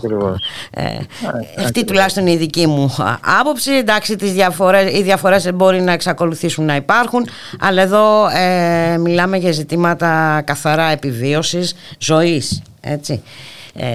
Και όπως πάνε τα πράγματα, δεν ξέρω πού μπορεί να εξελιχθεί αυτή η κατάσταση, γιατί βλέπουμε και την ακροδεξιά να γιγαντώνεται. Ωραία, οπότε κάτι άλλο πρέπει να γίνει. Μιχάλη, να σε ευχαριστήσω πάρα πολύ. Αύριο δεν ξέρω τι προβλέπετε, θα μπορέσουμε να τα πούμε ή αναχωρείτε για πάνω. Αναχωρούμε για πάνω, αλλά θα το δούμε κάπως, θα μιλήσουμε να δούμε μήπως θα τα καταφέρουμε κάπως. Έγινε, σε ευχαριστώ πάρα πολύ. Να είσαι καλά, καλή συνέχεια. Θα τα πούμε. Έλα, για χαρά, γεια. Και εδώ ήρθε η ώρα να σας αποχαιρετήσουμε, να σας ευχηθούμε να είστε όλες και όλοι καλά. Εμείς καλώς εχόντων των πραγμάτων θα τα ξαναπούμε αύριο στη 1 το μεσημέρι. Γεια χαρά!